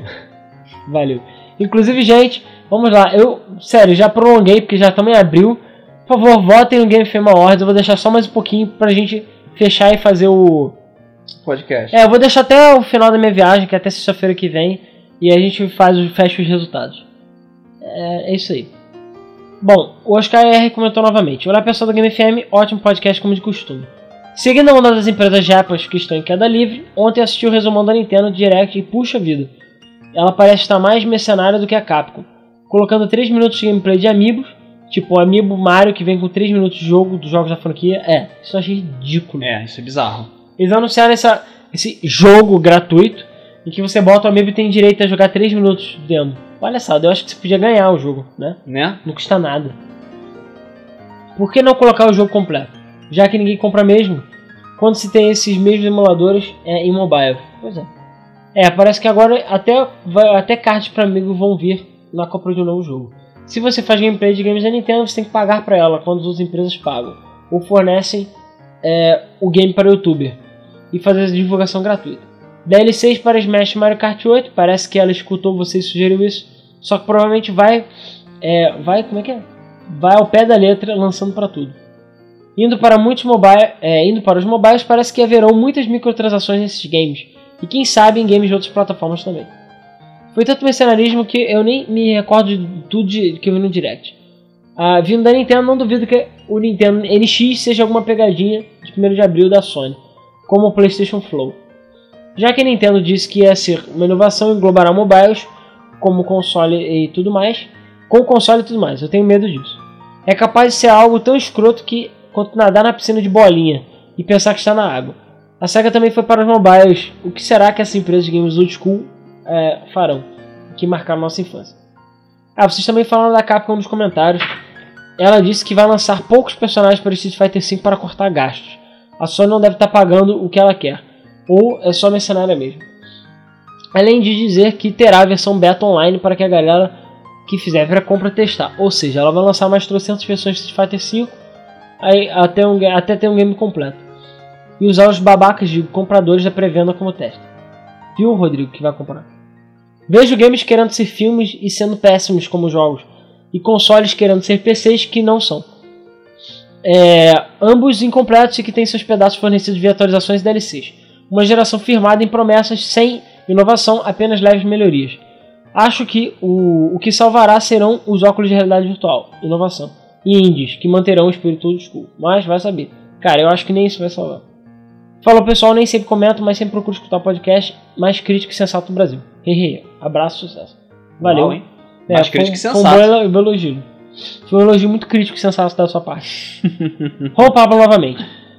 É, I See You Space, Luiz, é uma referência ao anime Cowboy Bebop. É, depois que eu procurei saber sobre isso, eu o que, descobri. que era isso mesmo? É, no final de cada episódio do Cowboy Bebop tinha, no finalzinho, See You Space Cowboy. E isso era porque a gente falou no podcast? Ah, por causa do comentário do podcast anterior tinha isso. Aí Ah, a gente ficou tá. tipo, porra, não entendi. É porque eu não vi o suficiente. tá bom? sim. Eu comentei isso que o Luiz estava fazendo previsões malucas no podcast anterior. Ah, e bom eu falo da crise o tempo todo, né? Da crise que tá chegando. É. Ariel Xavier. Mortal Kombat X para PC sai mais barato do que vocês falaram. Tá 90 reais na nuvem, 135 versão Premium com Combat Pack. Comprei a versão Premium pois é mais difícil que ficar ansioso para jogar Mortal Kombat e, não, e ter...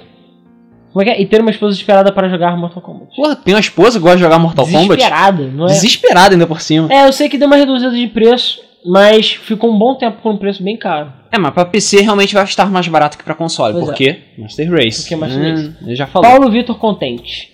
Cara, a Konami só faz merda. Tipo, ela queria que Metal Gear virasse anual e fez o Kojima sair dela. Mas olha o que eles fizeram com PES, Castlevania Lords of Shadow 2 e agora com Metal Gear e Silent Hills. É. Cara, Metal Gear anual, that's not gonna work. Só se for em episódio. Só se for tipo Metal Gear Pinball, Metal Gear Candy, Metal Gear Candy Crush, Metal, Gear. Pinball. Foda-se. não dá ideia, Luiz. Pode estar ouvindo. Ah, bom. Patch 2012. Valve não domina o mundo, pois a Konami destrói ele. Uau. Jorge Morales. Geração 128 bits. A última na qual os japas mandavam prender e soltar. Cada vez mais concordo com o Luiz que diz que a crise se aproxima. Só não Opa. acho que será aquela quebradeira de 83, mas é uma reestruturação da indústria. Não tem cabimento os jogos custarem mais que grandes produções cinematográficas. Tipo Destiny, que custou um meio bilhão de dólares. E já achava um absurdo Resident Evil 2 ter custado um milhão. É, pois é. Para ter. É só GTA que pode custar 100 milhões, tá? Só comentando. Para ter uma ideia, o comercial do jogo, exclusivo pelo mercado japonês, produzido e dirigido pelo Jorge Romero, mestre dos filmes zumbi, custou mais que a produção do game. Caralho. Como disseram, é como se ele precisasse de propaganda, né, pra vender. Como disseram em um dos comentários, sinto falta de uma coletânea da série Gensou Suikoden. Até foi lançada uma versão para PSP contendo os dois maravilhosos primeiros jogos, mas ficou apenas no Japão. Também é uma burrice sem tamanho ter deixado a Hudson Soft falir e, acima de tudo, não ter tirar proveito do catálogo. Sinto muito falta de franquias de, é, de RPG, né? Como Tengai Makyo, é, que apesar de nunca ter tido uma versão oficialmente lançada no ocidente, exceto Kabuki Clash, um spin-off para arcade, possui uma legião de fãs por aqui. Sobre o. é, Como é que é? O da vida? Não, sobre a dúvida que expus no podcast anterior, entre comprar um Wii ou esperar o sucessor, eu prefiro esperar mais um pouco, na esperança das produtoras third party se aproximarem da Nintendo. Isso não vai acontecer. Sim, você vai esperar, não vai acontecer. Só talvez no NX. Tinha esperança desse bom relacionamento no início do console, mas vimos a que fim levou. Viver só é, de dobradinha Mario e Zelda não dá. O Wii me lembra muito o Neo Geo, onde praticamente só a SNK e suas poucas subsidiárias produziam para o console. Exatamente. Era King of Fighters e Metal Slug. Concordando com o outro comentário, por favor, faça um podcast sobre Adventures Point and Click. Até a próxima.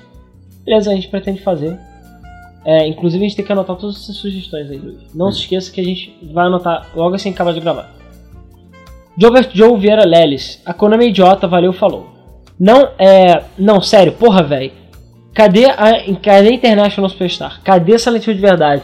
E Castlevania de verdade com chicote e plataforma? Porra. Ela lançou uma coisa, cara. A Konami é mestre em matar franquias foda. E ela está EAzão da porra toda.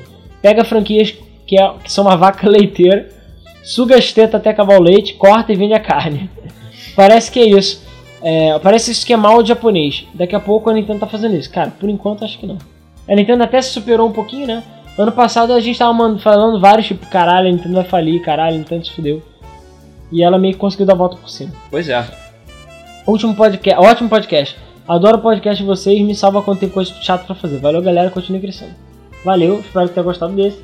Sua mãe mais três negão, com- comenta de novo. Todos os seus podcasts são fodas. Eu não gostava do Alan, o Homem Planeta. Achava ele meio doido e alterado. Mas, mas só comecei a acompanhar vocês em julho do ano passado assistindo o Mesa do Flipper. E achei foda pra caralho. E tempos depois acabei ganhando aquele Last of Us no sorteio de vocês. Ah, você é o cara que ganhou Last of Us. Exatamente. É, enfim, vocês vão assistir os Vingadores 2? Não porque eu não assisti um. Shame Eu vou porque eu assisti um. Mas agora eu tenho um set aqui, motherfucker, pra assistir filme. E eu vou baixar um pra ver. Aí eu posso ver o 2. É, OBS. O que Netflix. é, até, Vingadores 1 tem Netflix? Tem. Hum, 3D? Aí, porra, ele tá aqui pedindo demais de mim. Bom, maneiro, não sabia não. Sabia que Vingadores 1, cara. Com certeza que tem, cara. Foda, foda. Enfim, é verdade acho que tem sim. Enfim, é, o que o canal de. O, o, o que faz o canal de vocês ser tão bom de em maneira caralha organizada que vocês. Como é que é? É a maneira a lá caralho que a gente É, o que faz é. a- É, ah, mas porque faltou assim. É a maneira caralho organizada que vocês fazem as coisas. Isso aí. Maneira Brasil Way of. Life. Aqui, aqui é Brasil. É, aqui é Brasil, porra. Rodrigo Benelli, ou Benelli. É, Game FM, tem uma coletânea da Konami para Nintendo DS. Que é uma. é, como é que é? Que é uma coletânea com vários jogos de arcade clássicos para Konami. Não sabia. Interessante. De qualquer jeito, Eu conheço os da Namco. Não sabia que a Konami também de tinha. qualquer jeito só saiu para DS, sabe? Please. Hum. Please, Konami. Pedro Alexandre, ótimo podcast. O áudio ficou muito bom. O áudio dos comentários do micro, do notebook ficou melhor ainda. Pois é, ainda bem que ficou bom, porque eu achei que foi uma merda. Agora do notebook ficou melhorzinho. Ou, inclusive, eu esqueci de falar, mas hoje mesmo a gente tá usando o microfone de novo, só que eu troquei a pilha dele, a bateria. E a gente tá fazendo o set aqui um pouco melhor, porque o Rodrigo tá morrendo e ele que fica com a custódia no nosso microfone. Isso. Vamos ver, porque teoricamente no- o microfone que eu tô usando é bom pra isso. Só que talvez eu tenha que, sei lá, usar um set melhor, eu não sei. Porque de qualquer jeito ficou muito barulho aqui, porque enfim, eu tô no meio do mato, né? Então ficou com white noise, né? Um barulho no fundo muito grande. Mas eu acho que dessa vez a gravação ficou melhor. Konami parece que tá querendo falir. Eu confesso que gostei do Lost of Shadow, mas só porque o outro Castlevania que eu joguei foi de 64. Ah. E tinha as caveirinhas motoqueiras, cara. É muito tosco aquelas caveiras. E pior, o jogo se passa antes da invenção da moto. Diquinha. Diquinha de continuidade pra vocês. O jogo se passa, acho que uns 20 anos antes da moto ser Antes da inventada. invenção do carro.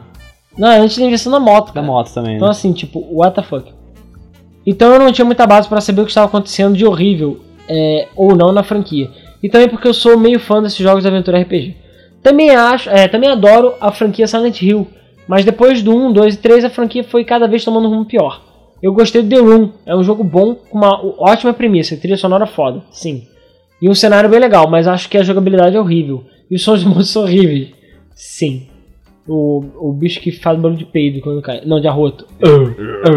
E o bebê que tem barulho de macaco por algum motivo. Os monstros peidam e arrotam em você, what the fuck. E fora que pelo menos eu achei que o Walter é, ia ser bem pior do que ele é. Pois é, o Walter é meio alheio. É.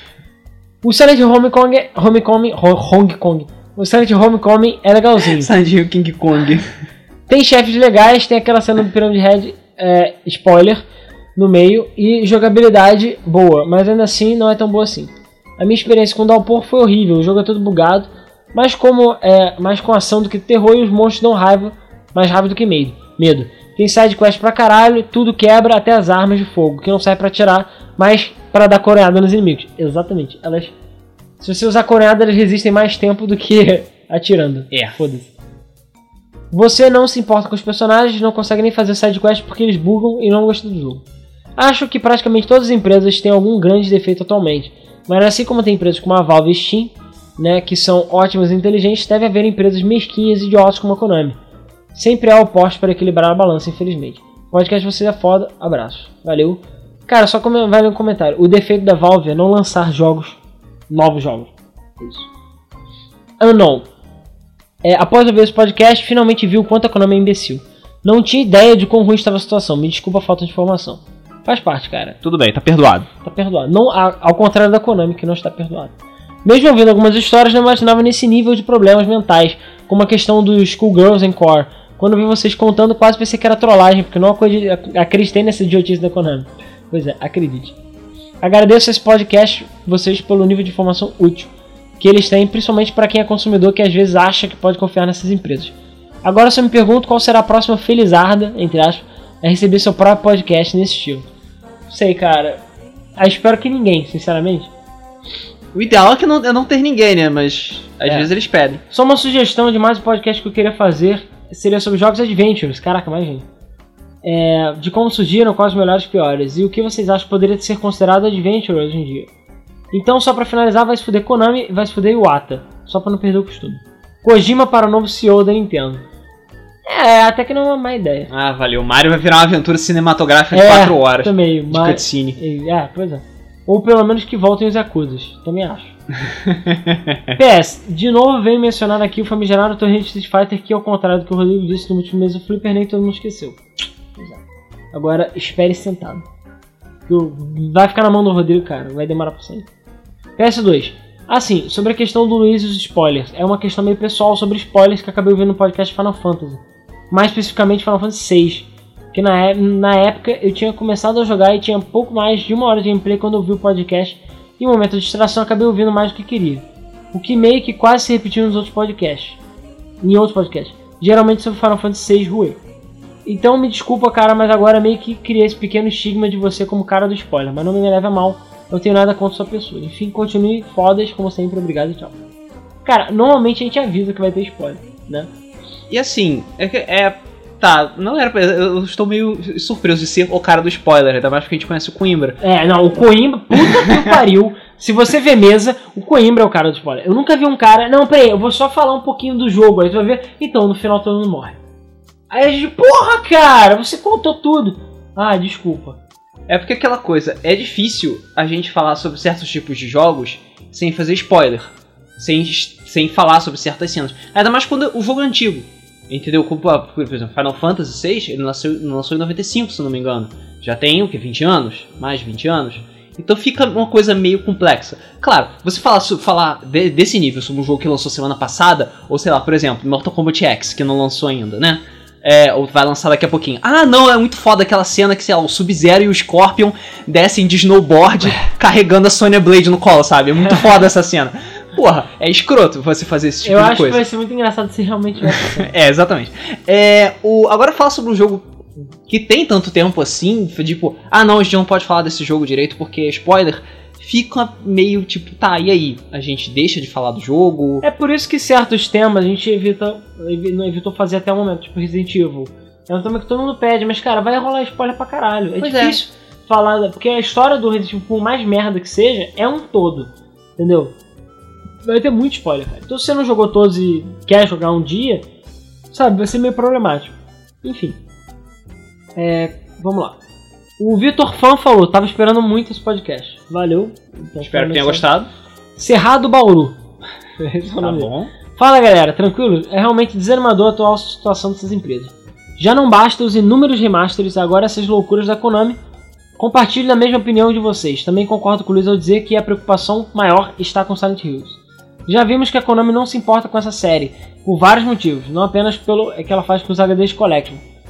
Mesmo com o Kojima, eu já estava um pouco inseguro com o novo Silent Hill. Acho que ele estava levando o game muito para o lado do susto. E Silent Hill não é só susto. Mas agora com a saída, minha esperança do jogo se acabou. Desejo muita vitória para vocês e que tenham sempre sucesso. Gostaria de saber se algum dia será possível um debug outro sobre Silent Hill 2. Até mais. Bom, a gente fez um sobre a série.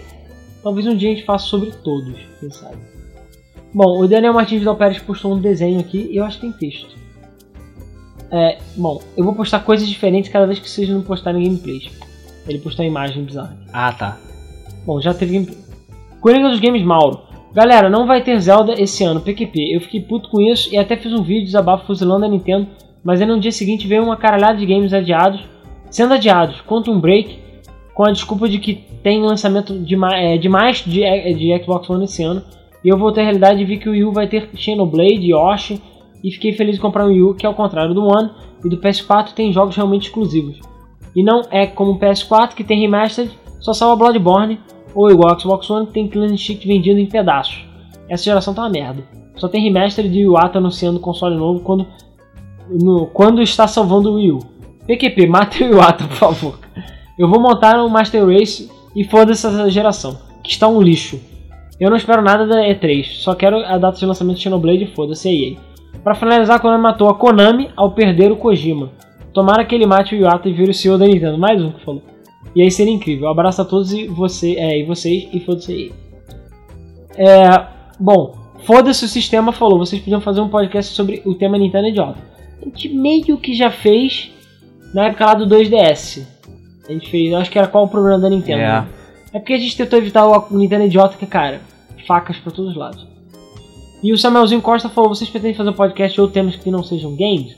Então, a gente tem um projeto que vai sair aí, que está entre as novidades como elétrica, que é um podcast sobre é, cultura, em pop, geral, cultura pop em geral. Em geral. Eu provavelmente não vou participar tanto deles, porque eu sou um meio assim, não consumo, por exemplo, hoje eu tava com o Luiz no almoço falando sobre é, séries. Eu acho que seria uma coisa legal a gente falar um pouco sobre séries, que eu já assisti algumas, seria um tema legal, mas, por exemplo, falar de animes, falar de konkatsu, de outras coisas do gênero. E temas tipo música, Oscar. A gente pretende fazer um podcast sobre isso. Não sei, já tem nome, Luiz? Ah, não. Acho que não, né? Não. Vai sair o Felipe Vinha, que ele era da Final Boss, que ele já escreveu algumas postagens pra gente e tudo mais. Ele meio que encabeça isso, só que ele está sofrendo quase a mesma coisa que eu, não tem internet em casa. Então a gente está com alguns problemas técnicos envolvendo isso. Porque a gente ia gravar a princípio por Skype, porque não é tão fácil juntar todo mundo. Enfim, a gente está vendo como é que a gente vai fazer isso. Mas assim que sair, a gente é, divulga pra vocês é, e fala mais assim. Eu tô torcendo pra que saia logo porque podcasts são legais, né? É. E a gente já viu que vocês curtem pra caramba. Bom, vamos então para os comentários do site. É, o Cosme da Silva Leite, ele falou: Vocês pegaram no pé de Castlevania Game Boy Advance e DS, que são Metroid Style. Eles são iguais na base, mas têm paradas diferentes e histórias diferentes, que fazem eles serem bons. Pô, pô, sei que vocês não falam que são ruins, mas parecem que desmereceram eles. Cara, mas é exatamente pelo fato deles serem iguais demais, entendeu? E hoje em dia, também, não é indie o jogo, mas todo jogo indie é, é Metroidvania. Eu não sei porque eu acho que é um jogo meio fácil de fazer, você prolongar a longevidade dele. Então, assim, pra, pra mim parece que é falta de criatividade, entendeu? Em relação ao Silent Hill, cara, é muita burrice. É uma burrice gigante. Metal Gear eu nunca fui fã, mas sempre tive interesse em jogar. Se o próximo que vier o 5 é, tiver chance da merda, é bom ter um pé atrás e esperar os reviews para não quebrar a cara. Exatamente. E tem que ser review que jogou até o final, tá? Não adianta nada ser review que jogou as primeiras horas. Porque eu acho que a merda vai estar no final do jogo. Falando sobre as franquias esquecidas da Konami, não sei porque as empresas atualmente, como vocês falaram, têm mania de esquecer suas franquias que fizeram sucesso. Se eles botassem na cabeça para pensar, conseguiriam pôr algo bom para funcionar. O BS, o Coimbra transa de costas com a ajuda do Ricardo. Concordo. O BS2 vem monstro, vem que o PC tá muito bom. o Peterson Claudino falou: Essa do Silent Hill HD Collection vocês estavam inspirados no Angry Video Nerd. Não, cara, eles merecem. É toda a raiva do mundo. Vinícius Pereira, demorou, mas chegou. Olá, players do podcast de hoje. Foi um bom podcast. Pena que não sei muito sobre a Konami. Só sei que foi ela que fez os jogos de Yu-Gi-Oh! e as cartas. Até hoje fazem cartas, atualmente tem mais de 8 mil, sem zoeira. Sem sugestões também. Então, até mais ou não. Valeu. Peterson Claudino, o áudio ficou como nas cutscenes do Symphony of the Night. Parece literalmente que vocês estão no salão vazio. Isso combinou com a soundtrack de Symphony of the Night no filme. Pois é, é porque quando a gente. Quando tem muito barulho, o white noise, que é esse tipo esse bzzz no fundo, se a gente limpa ele, ele. ele. assim, se ele tá muito alto, ele puxa um pedaço da nossa voz. Aí acaba dando eco. É um efeito meio maluco, mas é o que acontece. E, cara, tirar eco da voz é muito difícil. Assim, a gente tentou. E ele falou, só pra constar que foi o próprio Naka que estragou o Sonic com suas próprias mãos. Os caras que saíram é, também. E isso causou um dano maior na saída do que a permanência. Foram o Hirokazu, Hirokazu Yosuhara, acho que é isso. Produtor da série clássica e responsável pelos excelentes level design. E o Naoto Oshima, verdadeiro pai do Sonic, o cara que desenhou o Sonic, criou o conceito e personalidade. O Naka era só um babaca arrogante que matou a ideia dos outros e quitou quando, cagou, quando viu que a sua última cagada dar muito errado. Ele saiu durante a produção do Sonic 2006. O Naka foi apenas mais um programador dos clássicos, nos clássicos. Naquela época isso era muito importante. Hoje em dia ele é, não faz muita diferença. Bom, eu, é, e o Nicolas Santana, ele, ah bom, ele postou mesmo comentário da última vez, deixa eu só ver aqui. E acabou! Esses foram todos os comentários do nosso podcast. Muito obrigado por todos os comentários. É, valeu novamente por acompanhar o podcast, todos os elogios. E cara, estamos crescendo. Eu tava vendo ali, espero que a quantidade de downloads do podcast também seja a quantidade real, porque se for a gente está realmente crescendo bastante. Vamos lá, um dia a gente chega lá. Uhum. É, a gente está sempre tentando fazer com a melhor qualidade possível, ou toda semana, da melhor forma possível. É, não deixem de votar no Game FM Awards, por favor. Se vocês não votarem, a gente pede. Ou se vocês votarem, votem de novo, por favor. Só para ter mais votação. pra gente finalmente fechar e fazer o podcast fechando os resultados divulgar os resultados do Game of Awards 2014. É, não deixe de acompanhar a Elétrica se vocês curtem música eletrônica. É, botem lá no YouTube Elétrica com K ou vejam no nosso canal. Eu vou fazer um post eventualmente para botar no site, mas eu vou botar o link na descrição para vocês ouvirem. Me digam o que vocês acharam. Se vocês gostaram de música eletrônica do programa, a gente vai postar em outras vezes, né? É, eu vou estar tá fazendo esse programa outras vezes. E cara, vamos ver. Eu tenho scripts escritos aí de novidades. Eu quero ver se agora com um bando de feriado que vai ter eu consigo gravar mais programas. Eu quero gravar mais gameplay com o Luiz, eu tô com saudade de gravar. É, e eu tenho que botar é. os gameplays no ar também. E é isso aí, pessoal. Então, vamos, vamos que vamos. Agradeço novamente todo mundo que ouviu o podcast. Não perca o mês do Flip na quinta-feira também. E é isso aí. É, a gente faz desculpas pela semana que ficou sem podcast, né? Mas a gente tentou. Mas é isso aí, pessoal. Então, agradeço. Obrigado pelas sugestões. Estamos anotando todas. E até o próximo Debug Mode. Valeu! Valeu!